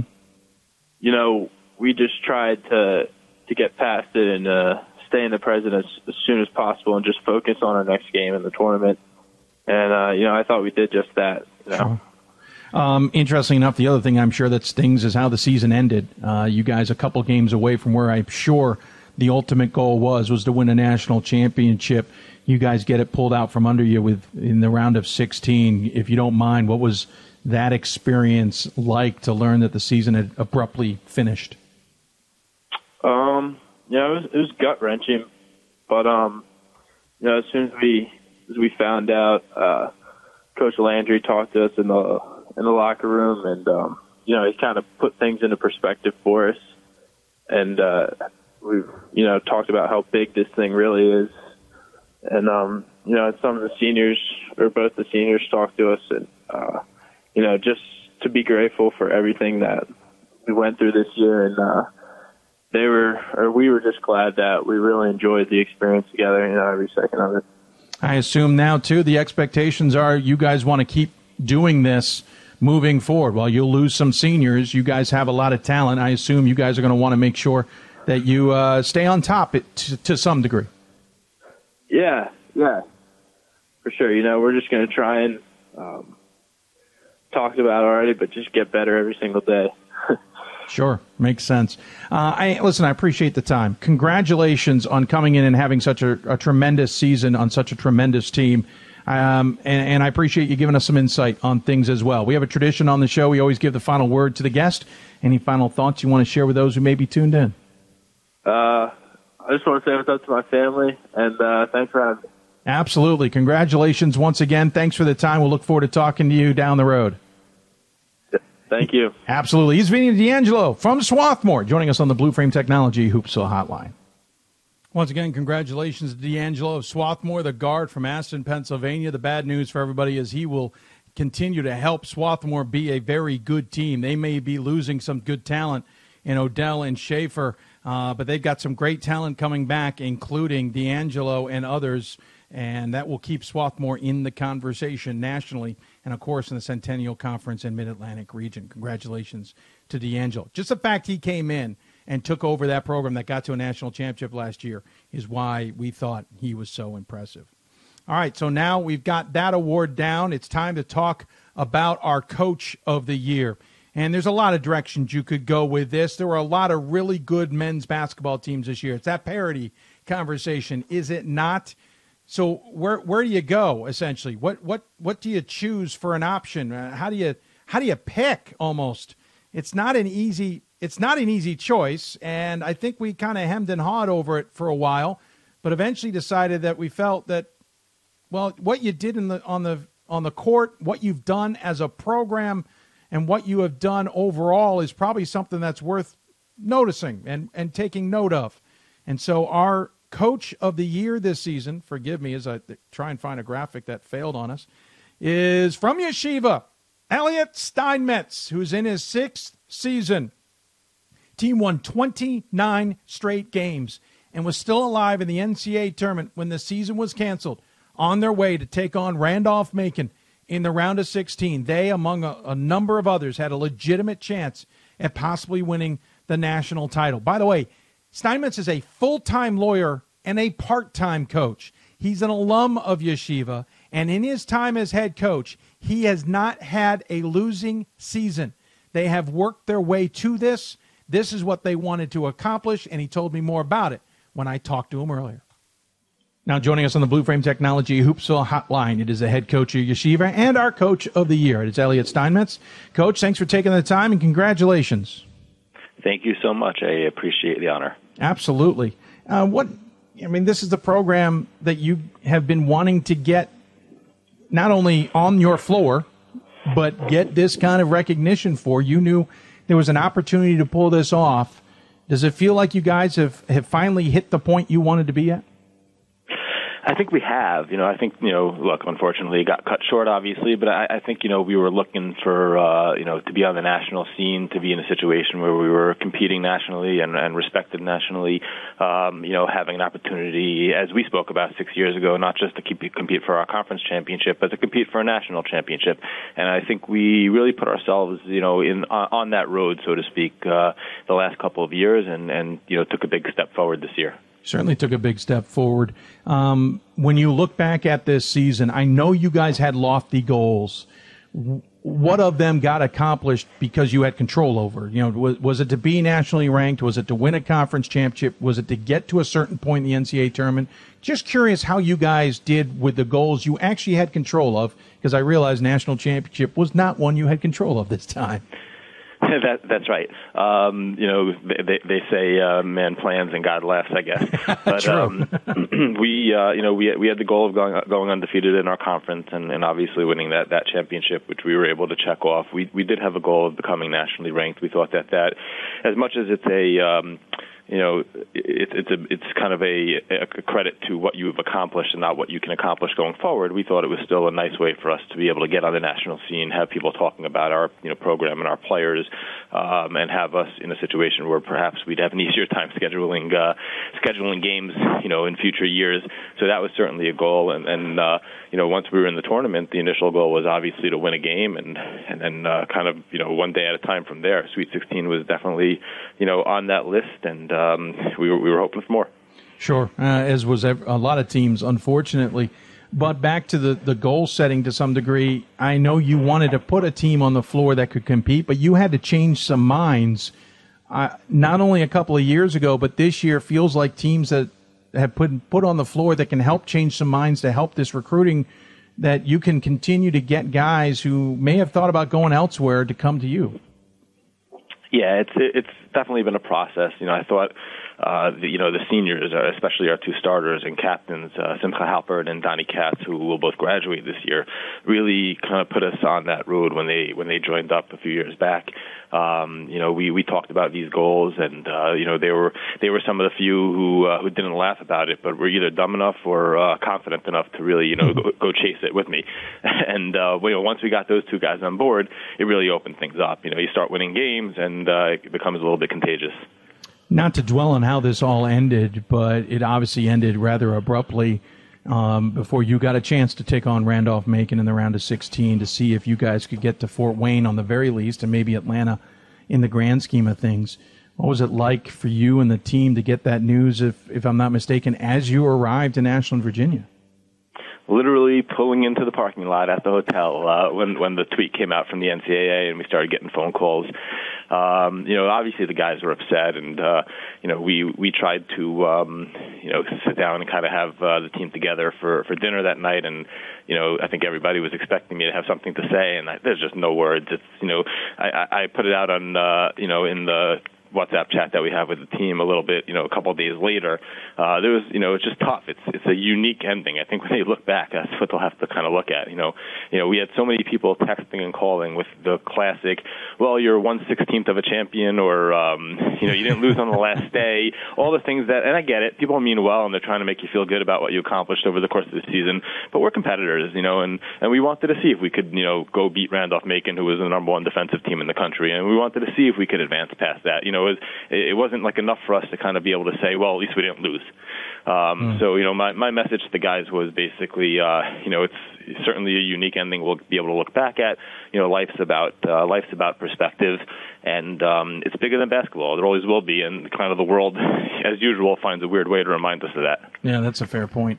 On a personal level, what does an honor like this mean, or at least the the success of the program mean to you? I think that's exactly what it is. I think it's the success of the program. I, I think it's something that uh, you know um, speaks you know worlds about what our you know my assistant coaches have done. You know they're the ones who put in a ton of the work. I'm just a pretty face, and uh, you know our players who are you know up every morning at six o'clock in the morning working hard.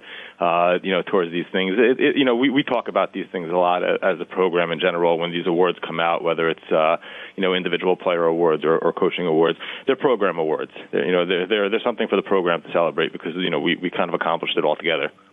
Uh, I know you joked with me about this prior, but I, I am kind of curious. Would you hope to make the NCAA tournament when there isn't something following you guys? Obviously, two years ago it was a question about a player's eligibility. This year, uh, one of the hardest hit areas to, eh, to start the coronavirus uh, was in the yeshiva area, which certainly made things interesting in your opening weekend of the tournament. Are you hoping one year you're just yeshiva and you're just playing in the games? That's the hope. One year we're going to go to the NCAA tournament and we're just going to play a game or two without or anything fouling you, right? exactly. Uh, well, Elliot, congratulations on not only a tremendous season, but this honor. It obviously it it it shows what you've built. It also shows what the team has accomplished, and and we congratulate you and all of the players who've gotten their um, hats tipped as well. And we congratulate you. As always, we give the coach and the guests the final word. Any final thoughts you want to share with those tuned in? Sure. So first of all, thank you, and as always, for everything you guys do. And, and I guess the easy uh, the easy final words for today are, you know, hoping that uh, everybody's following the rules out there, and you know what doctors are putting out, and that uh, we can kind of move past these uh, very bizarre and, and dangerous times, and you know, get back to, you know, first of all, and you know, first and foremost, healthy, normal life, and then second, and not as important, but definitely important too, sports and, and competition. Well said.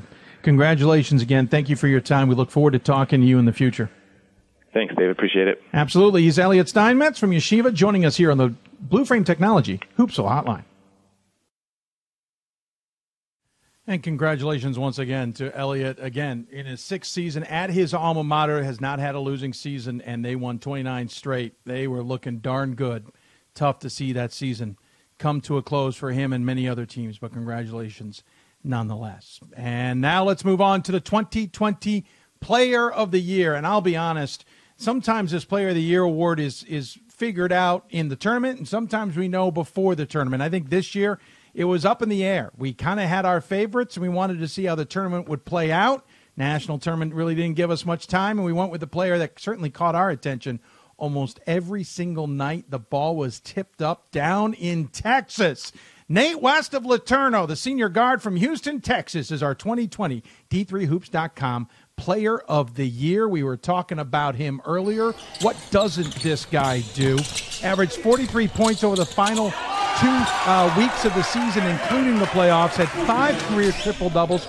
Fourth in the nation this year in scoring, and second in the nation in assists this season.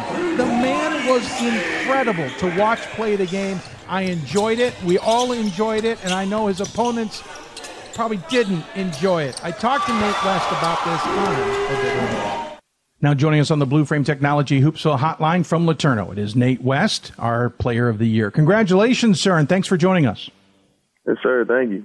Absolutely. Uh, first and foremost, uh, what does it mean that, especially at LeTourneau, uh, where you guys have brought the program kind of into the national spotlight, that you get an honor like this?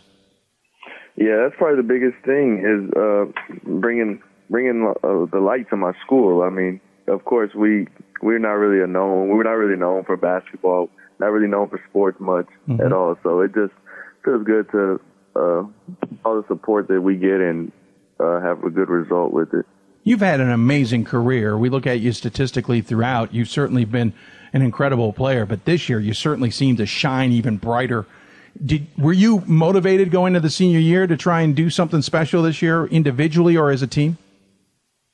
Yeah, uh, we, we of course had our, our team goals, and I had my my uh, individual goals that I knew I needed. The coach helped me come up with to uh, to know what I needed to do for us to be a good team, and uh, they were obviously really big goals because we had a lot of young players. So, and I was able to actually achieve two goals that I wanted was scoring and leading the nation in assists. Yeah, the the assist thing I always think is amazing, especially when somebody scores because you're willing to dish it out. You you dished it out 7.9 times a game for somebody who's averaging nearly 30 points a game and to essentially contribute another minimum 36 points a game. That's a pretty impressive statistic. What, what was the mentality going in that you said it was a goal, but how'd you go achieve it? Uh, I just would try uh, during the game, just try to get my teammates involved as much as possible. I mean, pour confidence into them as much as possible. So, I mean, because I know we always always going to need them all. Like at some point, we needed somebody different. So, just giving everybody a chance to shine, and then also doing my doing my thing at the same time. Sure. Well, it's tough to do both, and you were able to. Yeah. Certainly this year, you had an interesting finish to the season. While we were very used to you scoring uh, your fair share, of points all year long. In your last six games, you achieved 47 points against Louisiana College, 67 against Belhaven, and in your final game of the season, 51 against Whitworth in in the in the uh, NCAA tournament. Were you just peaking at the right time? What what kind of led to those scoring outputs? Uh, that was that was just uh, I, I mean, well, the 67 was a team effort. My team wanted me to go somewhere. That was my senior night, so they they wanted me to they wanted me to put on more of a scoring show because they knew I could. But uh, Whitworth, we were we definitely were uh, needing all every single point that I had. yeah, we were struggling as a team, especially in the uh, especially in the first half. So I mean, it was just I was getting every bucket that we needed, and we ended up losing the buzzer, but it was still a good effort by us.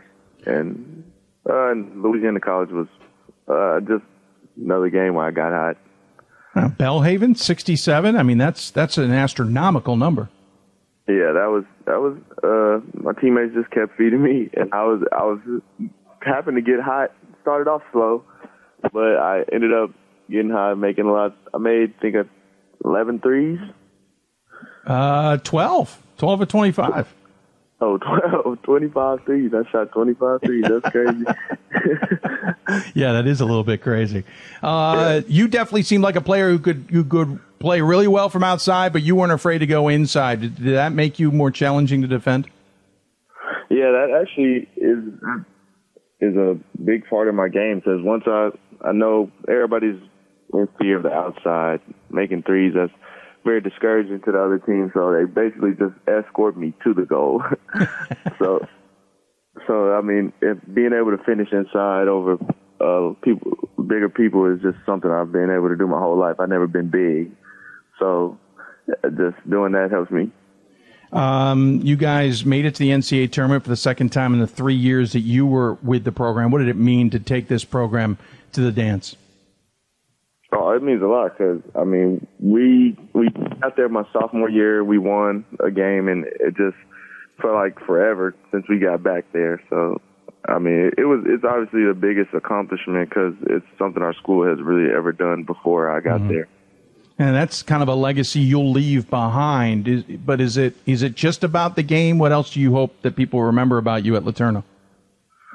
Uh, I hope they remember everything about me. I mean, I, I was just always I was always nice to everybody as possible. Uh, just try to be a great influence on the campus as much as I could, not just campus and the whole community, because I know a lot of young people looked up to me in the community. Very interesting. Um, when you look at what the future holds, uh, we're curious. What is your major, and what are you hoping to do when graduation comes? Uh, I'm an accounting major, and after graduation, I'm looking to play some more basketball wherever that may be. Sure. Uh, do you have uh, anywhere you're targeting, or is it anywhere that would have you? Yeah, anywhere where I would be appreciated and I can play my own game. Sure. much. Yeah. Well, I, I know Europe. They love the outside shooters as much as the guy who drives in. So maybe yeah. I, I don't. I would be shocked if we're not hearing about you playing in the pros somewhere. Yeah. Uh, Nate, I really appreciate the time. Congratulations, not only on, on your season and, and on this honor, but what you have done and what your teammates have done at LeTourneau to bring them into the conversation and add another fun Texas team for us to watch. We really appreciate your time. We always have a tradition on the show. We leave the final word to our guests. Any final thoughts you want to share with those tuned in? Uh, I just want to say thank you to LeTourneau and all my teammates and my. That's it. Well said. Well, congratulations again. Good luck in your future, and we'll look forward to catching up with you maybe down the road. Okay, thank you. Absolutely. He is Nate West. He joins us on the Blue Frame Technology Hoopsville Hotline from LeTourneau. Darn good season for Nate West. Darn good season for LeTourneau. What he did for that program to ri- raise it up, I have a feeling his uh, name will be immortalized at LeTourneau for years and years to come. Fun guy to watch. Um, there were a lot of fun guys to watch. Fun, a lot of fun ladies to watch play basketball as well this season. And congratulations to Nate West, our D3Hoops.com Player of the Year from LeTourneau. Um, with that, we will uh, take a break. When we come back, Ryan Scott will join me to talk about those men's selections, and then I'll put a bow on the season, as it were, let you know what our plans are moving forward, but we'll kind of wrap things up um, and give our proper thanks for what tonight's show became to those who helped us pull it off. You're listening to Hoopsville, presented by D3Hoops.com from the WBCA NABC studios. We'll take a break and be back with more after this. My name is Marcus Walker. I was All State, won a state championship, a high school All American, and played college and pro ball. I played because I love the game. I grind to be the best. I sweat because I put in work. I'm strong because I believe. When I want to bring it before game time, I come to the house that college basketball built, the CBE. No matter your skill, take it to another level. Elevate your game right here at the College Basketball Experience at Sprint Center. It's on us to stop sexual assault in any way that we can. To get a friend home safe. To never blame the victim. It's on us. To stand up. To make our community safe for all. It's on us. It's on us to look out for each other at parties. It's on us. To be more than just a bystander to step up and say something. It's on us. all of us to stop sexual assault. Learn how and take the pledge at itsonus.org.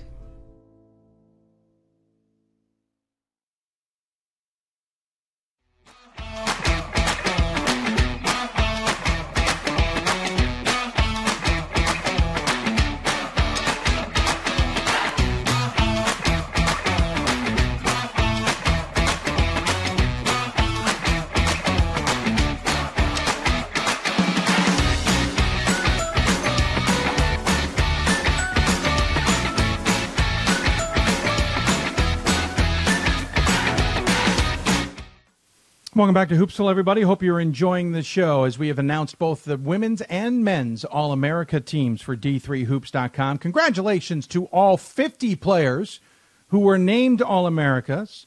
Also, congratulations to the two Rookie of the Year, two Coaches of the Year, and two Players of the Year.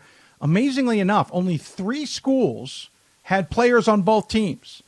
And on the women's side, only one team had two players. On the men's side, um, I think only maybe one team had two players. Uh, Ryan Scott can correct me uh, if I'm wrong, and, and trust me, he, he's done that before. Uh, no problem. You're going to hear from him here, I hope, uh, in a second here, because for some reason our system is uh, ignoring me and doesn't want to bring in his Skype shot. So we're going to have to do this the hard way, um, as this was obviously not the easiest of, of ventures. Give us a second. I am literally stalling because I'm having to scramble to a different setup than we were supposed to be doing because this isn't how this was supposed to be going. Um, oh, guess the wrong one. Bear, bear with me. Bear with me. Uh, this was all working fine until uh, it, it, it didn't want to work anymore. Um, Ryan Scott joins us on the Blue Frame Technologies Skype hotline. Hello, sir. Hello, Dave. Thanks for having me back one more time. Absolutely. Um, your thoughts on, on the on the selections in general? Um, this is one of those. I think you've mentioned it before, and we talked about it with Gordon. That not having these last two weekends of the, the tournament were just really difficult in terms of, of of choosing. You know who goes where, and it feels like we we had so many you know worthy players who could have played their way on, um, given a couple of more big high pressure games. Yeah, I, I agree, or or at least maybe position themselves a little bit differently. Though I think we have yep. a tremendously good team here. Don't get me wrong um, some really good players. A lot of underclassmen, too. Uh, I think that jumps out. It's going to make our lives a little easier when it gets to preseason. Women had six underclassmen. I think I saw more than six on this men's team, if memory serves. Um, there's there's a lot of young talent out there that's pretty darn good in men's basketball. Man, the class of of junior guards who will be seniors next year is True. just uh, phenomenal. You know, Buzz Anthony and Jack Nolan and Connor Delaney and Jack Rody and man, I mean it it uh, really impressive players that that we have coming back, which is really good. Yeah, I should take that back. By the way, it was six players, and in reality, uh, we had the same number on the men's side. Though that one team had four uh, underclassmen uh, in general. when you looked at, at what we had for talent on the men's side, uh, or at least for those who, who stood out to you, I know when we when you kind of came out with a, a rough list, I remember thinking to myself, "Man, there's a lot of people I'd like to move higher," and then I couldn't. How tough was it from your vantage point? Yeah, I mean that's that's how it always is with these. At least that's what you want, right? Is to get to the end, and and we had maybe ten guys or more who did not make these teams, and it's really sad because they had all American worthy seasons, and and those are tough decisions that you have to make. And I'm I'm glad we do it as a committee and not individual because I would not want that responsibility. Um, but you know we just have so much great talent and and as much as we try to watch these games we probably haven't seen all of these guys as much as we would have liked to right? And and that makes it even harder there as well. Yeah fair. No i absolutely agree. We try to watch as many games as we can and sometimes we might catch them on a bad night. That's the other thing that uh, that has happened on, on a time or two. Anybody jump out at you on the season that they had that almost surprised you that you you didn't realize how good they were having?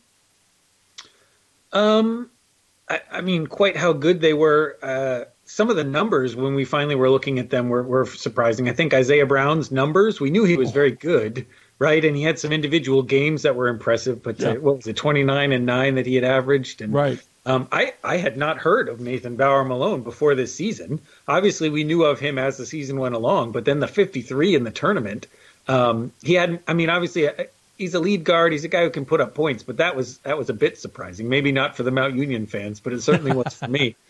Um, and and then just to see what these guys have. Deontay Bruton, the last two weeks, um, you know, he, he, averaged something like you know 38 points, and he's not a tall man. Uh, had a couple of games with 14 rebounds when they really needed them. Um, you know, uh, I can just keep listing guys, guy after guy. You know, we, we have so many great players. Um, well, I what jumped out at me was how many Bruton scored in his career when Marcus Echeverria had been ahead of him for all but one season. He still scored 2,300 plus points. Right. Um, and he scored 2,300 points, and he's the second career scorer for right. Nichols, right? Like that's right behind Echeverria, by the way. Well, and, and then we had uh, not on the list. I, I, don't know if he made the all region for the Northeast. Tyler Dion went to, I believe, Worcester State, but it was on that team with those guys two years ago. He transferred out as another, you know, big time scorer that they had all together sharing that ball. Yeah, there there was at least uh, a dozen guys. I remember you came out your first list. I even argued. I was like, "Well, can we move so and so higher?" And the same thing we always say to those who argue against us. Okay, who are you going to move down? Um, give me a minute. No, I'm going to need more time. It, there was so many good players for so many different teams, and then there were teammates we couldn't get on. Obviously, Oshkosh, uh, we had two guys, and we felt comfortable with that. But you know, I feel bad for guys that you know, a Zach Odell, I, and I don't want to name specific people, but there was a Zach Odell who did have a, a lesser season than the year before, but maybe you know, stats wise, maybe because he was more known. But there were guys like that who were so good and so integral with their teams that you just couldn't shoehorn them in. Well, right. And Swarthmore is a particularly difficult case for us, right? Because True. they play a style where I don't think anybody on that team averaged more than 23, 24 points a game. No. Right. And so they're not putting up the numbers the way other guys would. And they're, they're a, you know, a passing system. Everybody scores. They could have probably five guys in the right situation who could be on this list, right? The talent is there. It's just figuring out, you know, uh, how they play in the system and where they're ranked with the all region and and um, you know, thankfully most years those kinds of teams that are stacked and play more of a team game get rewarded, right, by winning and going far in right. the tournament. It's just a little sadder this year that we we didn't have the chance for these guys to get that sort of team recognition that we would normally see. Well, as Vinny D'Angelo said in his interview, every single guy on that roster, essentially, or at least the main guys, all had 20 plus point games at some point. Their leading scorer was George Visconti, who we haven't even talked about, at 12.3 right. points a game. Vinny D'Angelo at 11.6. Connor Harkins, not talking about, at 11.1. Zach Odell at 10.7, and then Nate Schaefer at 10.5. And you're wondering, well, why is Nate Schaefer there? Because what he could do defensively and on the boards was ridiculous. And then you have Zach Odell. But that's the problem with, with Swarthmore is you had five legit guys on any given night was going to perform. Right, and that's the thing, and hopefully, you know, they're a pretty tight knit team, and I hope they're watching and, and congratulating Nate. But uh, you know, there really are three guys you could probably just pencil in in that same spot who would all make a great case and everyone would be happy with you know that they they they that's just the style they play it's the same thing i'm i'm glad we were able to recognize vinny as well yeah. you know his assist numbers are not super high for a point guard but that's largely because Swarthmore's making three or four passes before they get the shot off right and the point yeah. guard's getting the first one so um yeah, and you see that across the board. It, hopefully, we're not just slaves to numbers in this whole system, right? No. You know, Connor Connor Raridon does not score a ton of points, but he he's clearly when anyone watches him on the floor, just an incredible talent, and that's why he's he's up there on the first team. Um, and and hopefully it's you know we've got Eric Demers who was the leading scorer is is an honorable mention because he is an All American, but um, maybe not at, at, the same level. And and hopefully it's more than just the numbers that we have a chance to actually see these guys play yeah. and, and reward them accordingly. Um, I, I, wanted to, to, to finish also on the point that we have some standouts. Like Ryan Turell's a sophomore and he's on the first team.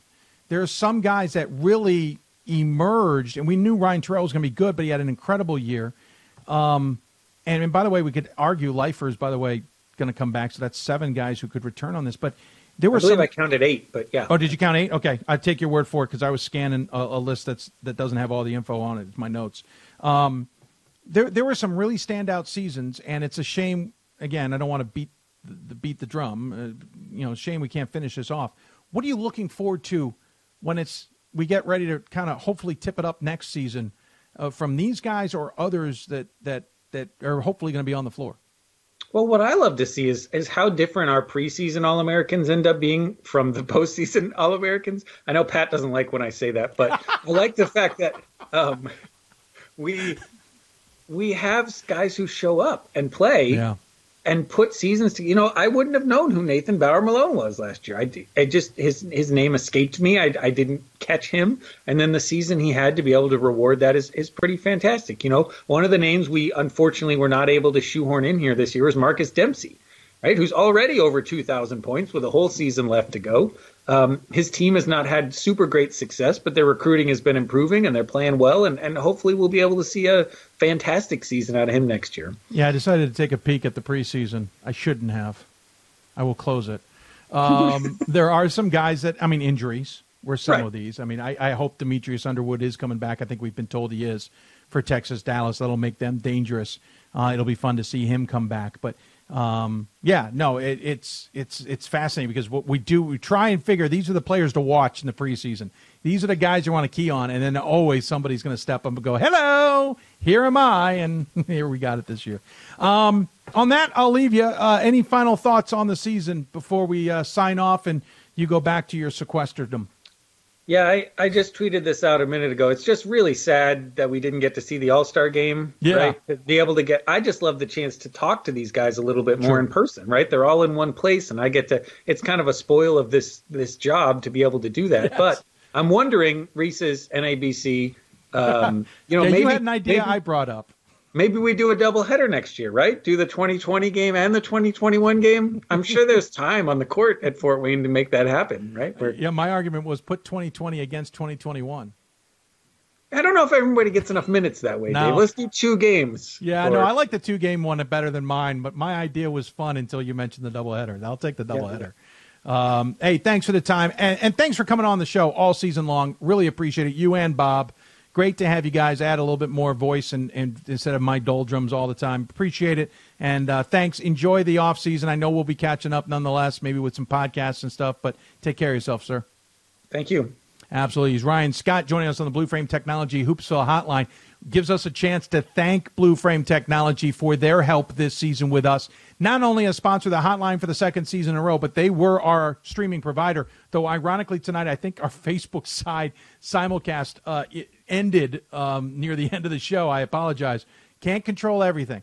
Um, but I want to thank Blue Frame. If you're looking to maybe find some software to help you, especially in these times of coronavirus, please get check them out. They are actually offering Production Truck, their software, for free to stream um, for anybody out there who needs to stream, whether it's churches, whether it's um, meetings, or whatever the case may be. If you need some software that's pretty darn reliable, we use it for a lot of things especially if you tune into the d3hoops.com classic. Please check them out at broad uh, at uh, blueframetechnology.com you can find them online at blueframetech.com that's blueframetech.com and tell them i sent you.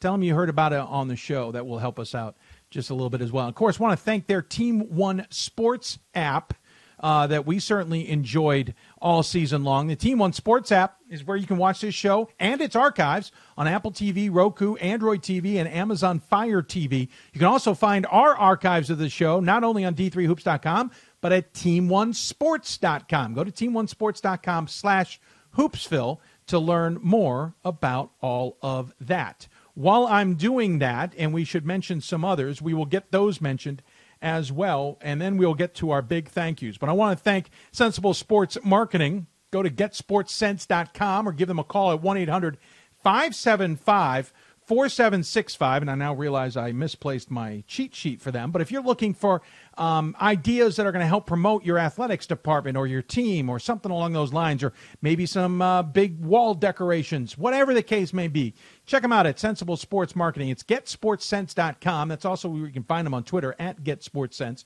Give them a call at 800 575 4765. I also want to thank our friends at Sport Tours International. Play the world, they say, once the world settles down, of course. If you're looking to try and book a future trip to Europe or South America, maybe even Costa Rica or somewhere else with your team, which you're allowed to do, give them uh, check them out. They'll certainly set up a trip for you. You can go online at sporttours.net. They're also the hosts of some pretty darn good basketball tournaments in Division Three, the Daytona Shootout. And of course, our favorite, the D3Hoops.com Classic in Las Vegas at South Point Arena and Hotel. Uh, get our friends Brett Seymour and others a call at Sport Tours International. Get to our tournament in Las Vegas, for example. We'd love to have you. Thanks to our friends at Sport Tours for their support. And uh, if you are a coach looking to um, expand your career, move on to a, a better job, or just look to better position yourself, check out our friends at Capital Elite Agency. Prepare to advance, they say. www.capitaleliteagency.com. You can also check them out on Twitter at Cap Elite Agency. That's Cap Elite Agency. You know, again, our friends at Capital Elite Agency, I really want to thank them for their help in all of this. And of course, there's more help to go around. First, I want to thank Pat Coleman, Gordon Mann, Ryan Scott, and everybody who helped us put these teams together, especially those who voted in the all region selections, but then everybody who helped put their, their minds together to, to create these All America teams, and then thanking them for letting us do it on the show. This was fun. I'll admit, if I could convince them not to do it at the championship weekend, I'd want to do it on this show every year. I think it was a fun way to do it. But uh, I also realized some of the traditions of things. But uh, thanks to them for coming on. The awards show idea, though, I've got an idea for next season. I think we're going to give away some of our own awards, not necessarily for the games or the coaches or those involved. But someone tweeted me, I had the idea festering in my head, and somebody tweeted at me an idea, and it's kind of making it expand. We're going to work in the offseason about putting our own awards together, and we're going to put it on you to nominate. We're not going to go out there and look for these. It's going to be on you to nominate. We'll put some structures in place as how to nominate and all that. But maybe we'll give our own awards here on Hoopsville starting next season as well. Now to our big thank you. I want to thank not only about the 45 sports information directors I reached out to since Thursday night on helping put this show together, including one who I reached out to yesterday because I forgot to email him. I want to thank all of them. I, I can't list them all because there's 45 of them but there were so many SIDs who turned around images for us, got us interviews booked, also sent us videos so that we could air that as well. Just all the work that they did. I want to thank them tremendously for their help in putting this together. And I want to thank all the sports information directors who have helped throughout the course of the season. Uh, it is sometimes hard to get uh, coaches on the show or student athletes or whatever, and it's the the sports information directors who certainly help. And we hear back from about ninety five percent of them when we send out requests, and we thank them for their help. One sports information director who helped with this show, and you heard Gordon mention him earlier in the show, Luke Stilson at McDaniel. Luke and I go back years. Uh, I've been calling games at McDaniel for a number of years. I've been helping with their video stream for longer than that. And uh, Luke and I are friends, and I enjoy going up there and working with him. And he gives me ideas. I think I give him some ideas.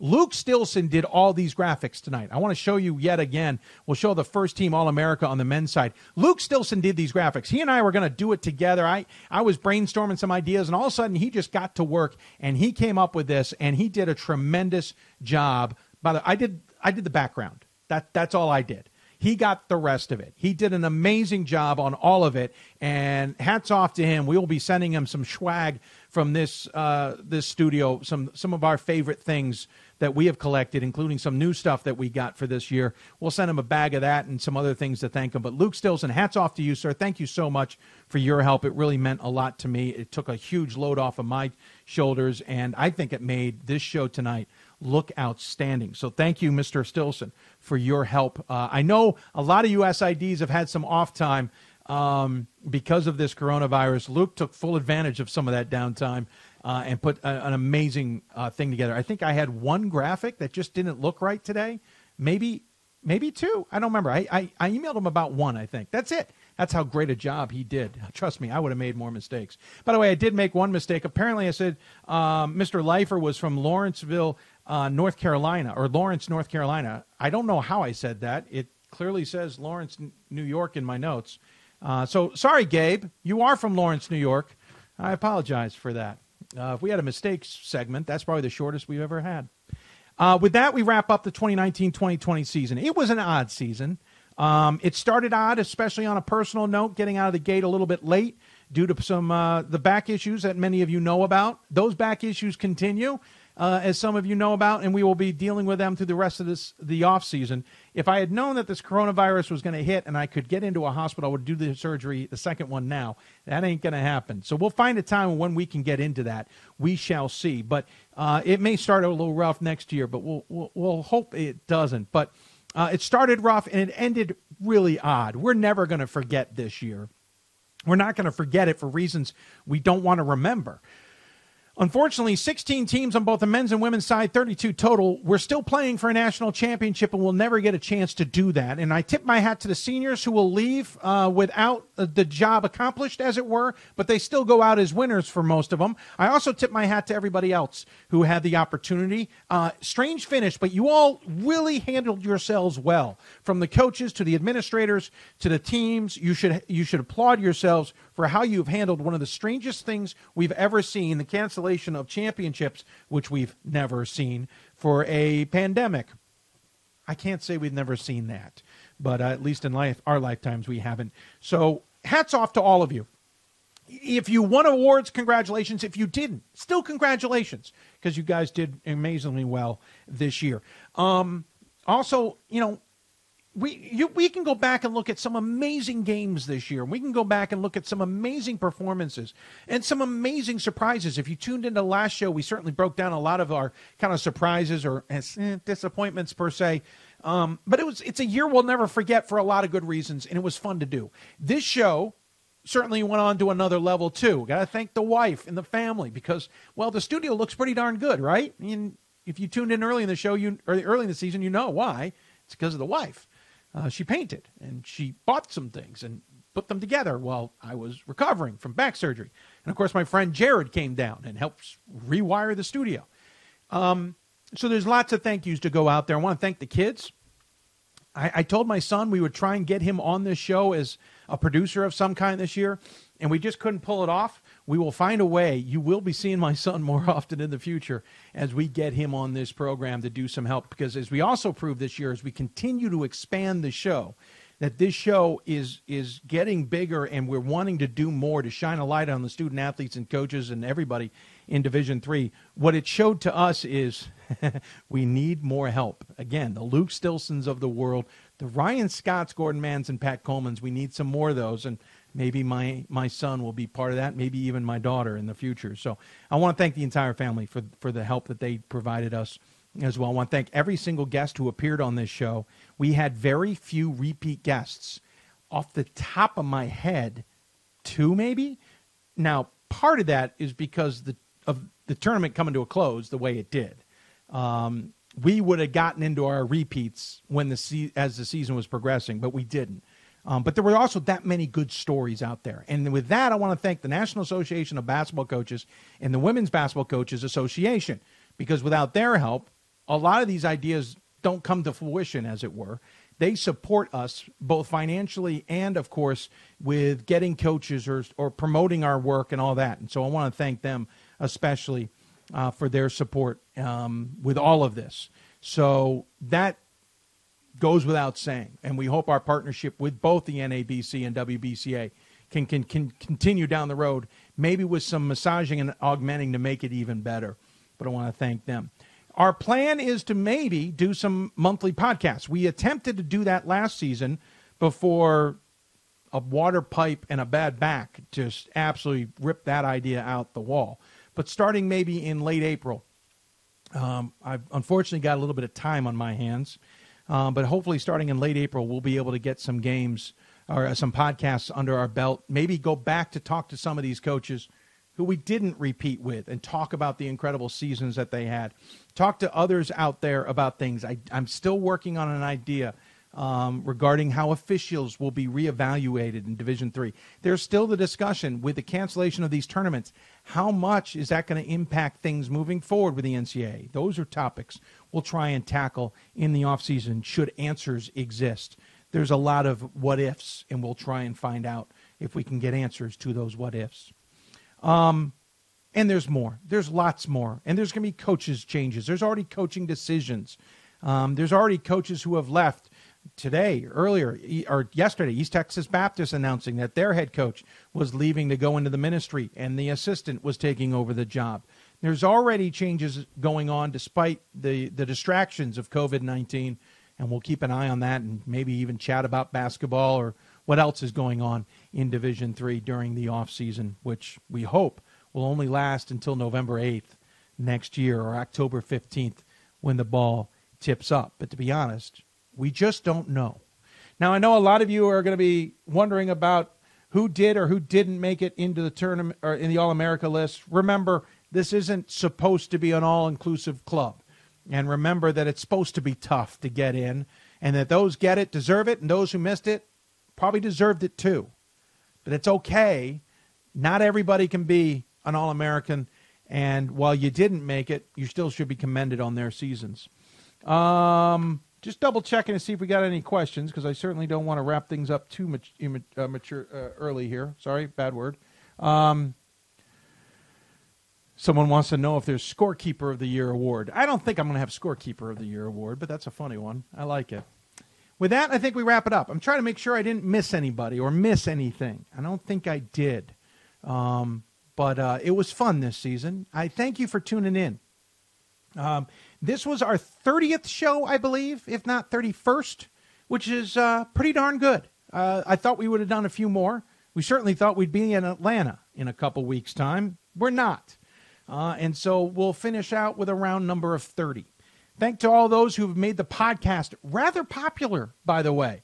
Our numbers increased there quite a bit this year, maybe because we also found a lot more platforms, but a lot more of you are tuning in. And a lot more of you are tuning into our video. Our numbers continue to go up every year. Please, please tell people about it because the more numbers, maybe we can get some advertising, which gets to my final thought. Thank you, all of you who donated to our um, our fundraiser, as it were. We didn't get to our goal, but I was being a little bit uh, uh, I was being a little bit challenged with that, to admit. But we got a good amount in, and I thank you for that. In this down period where I am unemployed uh, for probably until the end of May, um, that's going to help a bit. Not for what we were hoping to use it for, but it will help us at least not be full time and not able to do this job maybe in the future. But well, let's get through the off season first, shall we? Um, but thank you, all of you who donated. We'll keep the PayPal link alive, and if you're interested in donating to the show, let us know. We'll send you an address or, or email us. We'll send you the information on how you can donate. Um, we may be putting a patron system together too, um, to, in a way of thanking you, but also having you help us. And with that, we sign off. This has been an incredible 2019 2020 season. Thanks for tuning in for the D3Hoops.com All America announcements on the D on the Hoopsville Award Show tonight. We'll look to maybe do this in the future as well. Want to thank our partners at Sensible Sports Marketing, Sport Tours, Capital Elite Agency, Blue Frame Technology, WBCA, NABC, and of course D3Hoops.com. And most importantly, as they say in public television, viewers like you. Thanks for tuning in, everybody. Hope you enjoy the off season. And we'll look forward to getting back here in November, tipping the ball up again and talking some Division three basketball. We don't know who the champs will be. What we do know is we'll be have moved forward from a little bit of a rough time and looking for a distraction. There's plenty of good Division three basketball ahead of us in the future. Thanks for tuning in, everybody. You've been listening to Hoopsville. If you want to talk Division three basketball, you have to listen to Hoopsville. Presented by D3Hoops.com from the WBCA NABC studios with guests appearing on the Blue Frame Technology Hoopsville Hotline. Good night. Enjoy the off season Take care of yourself and your families. And we'll look forward to talking to you possibly in the off season, but more importantly, in November 2020. Good night, everybody.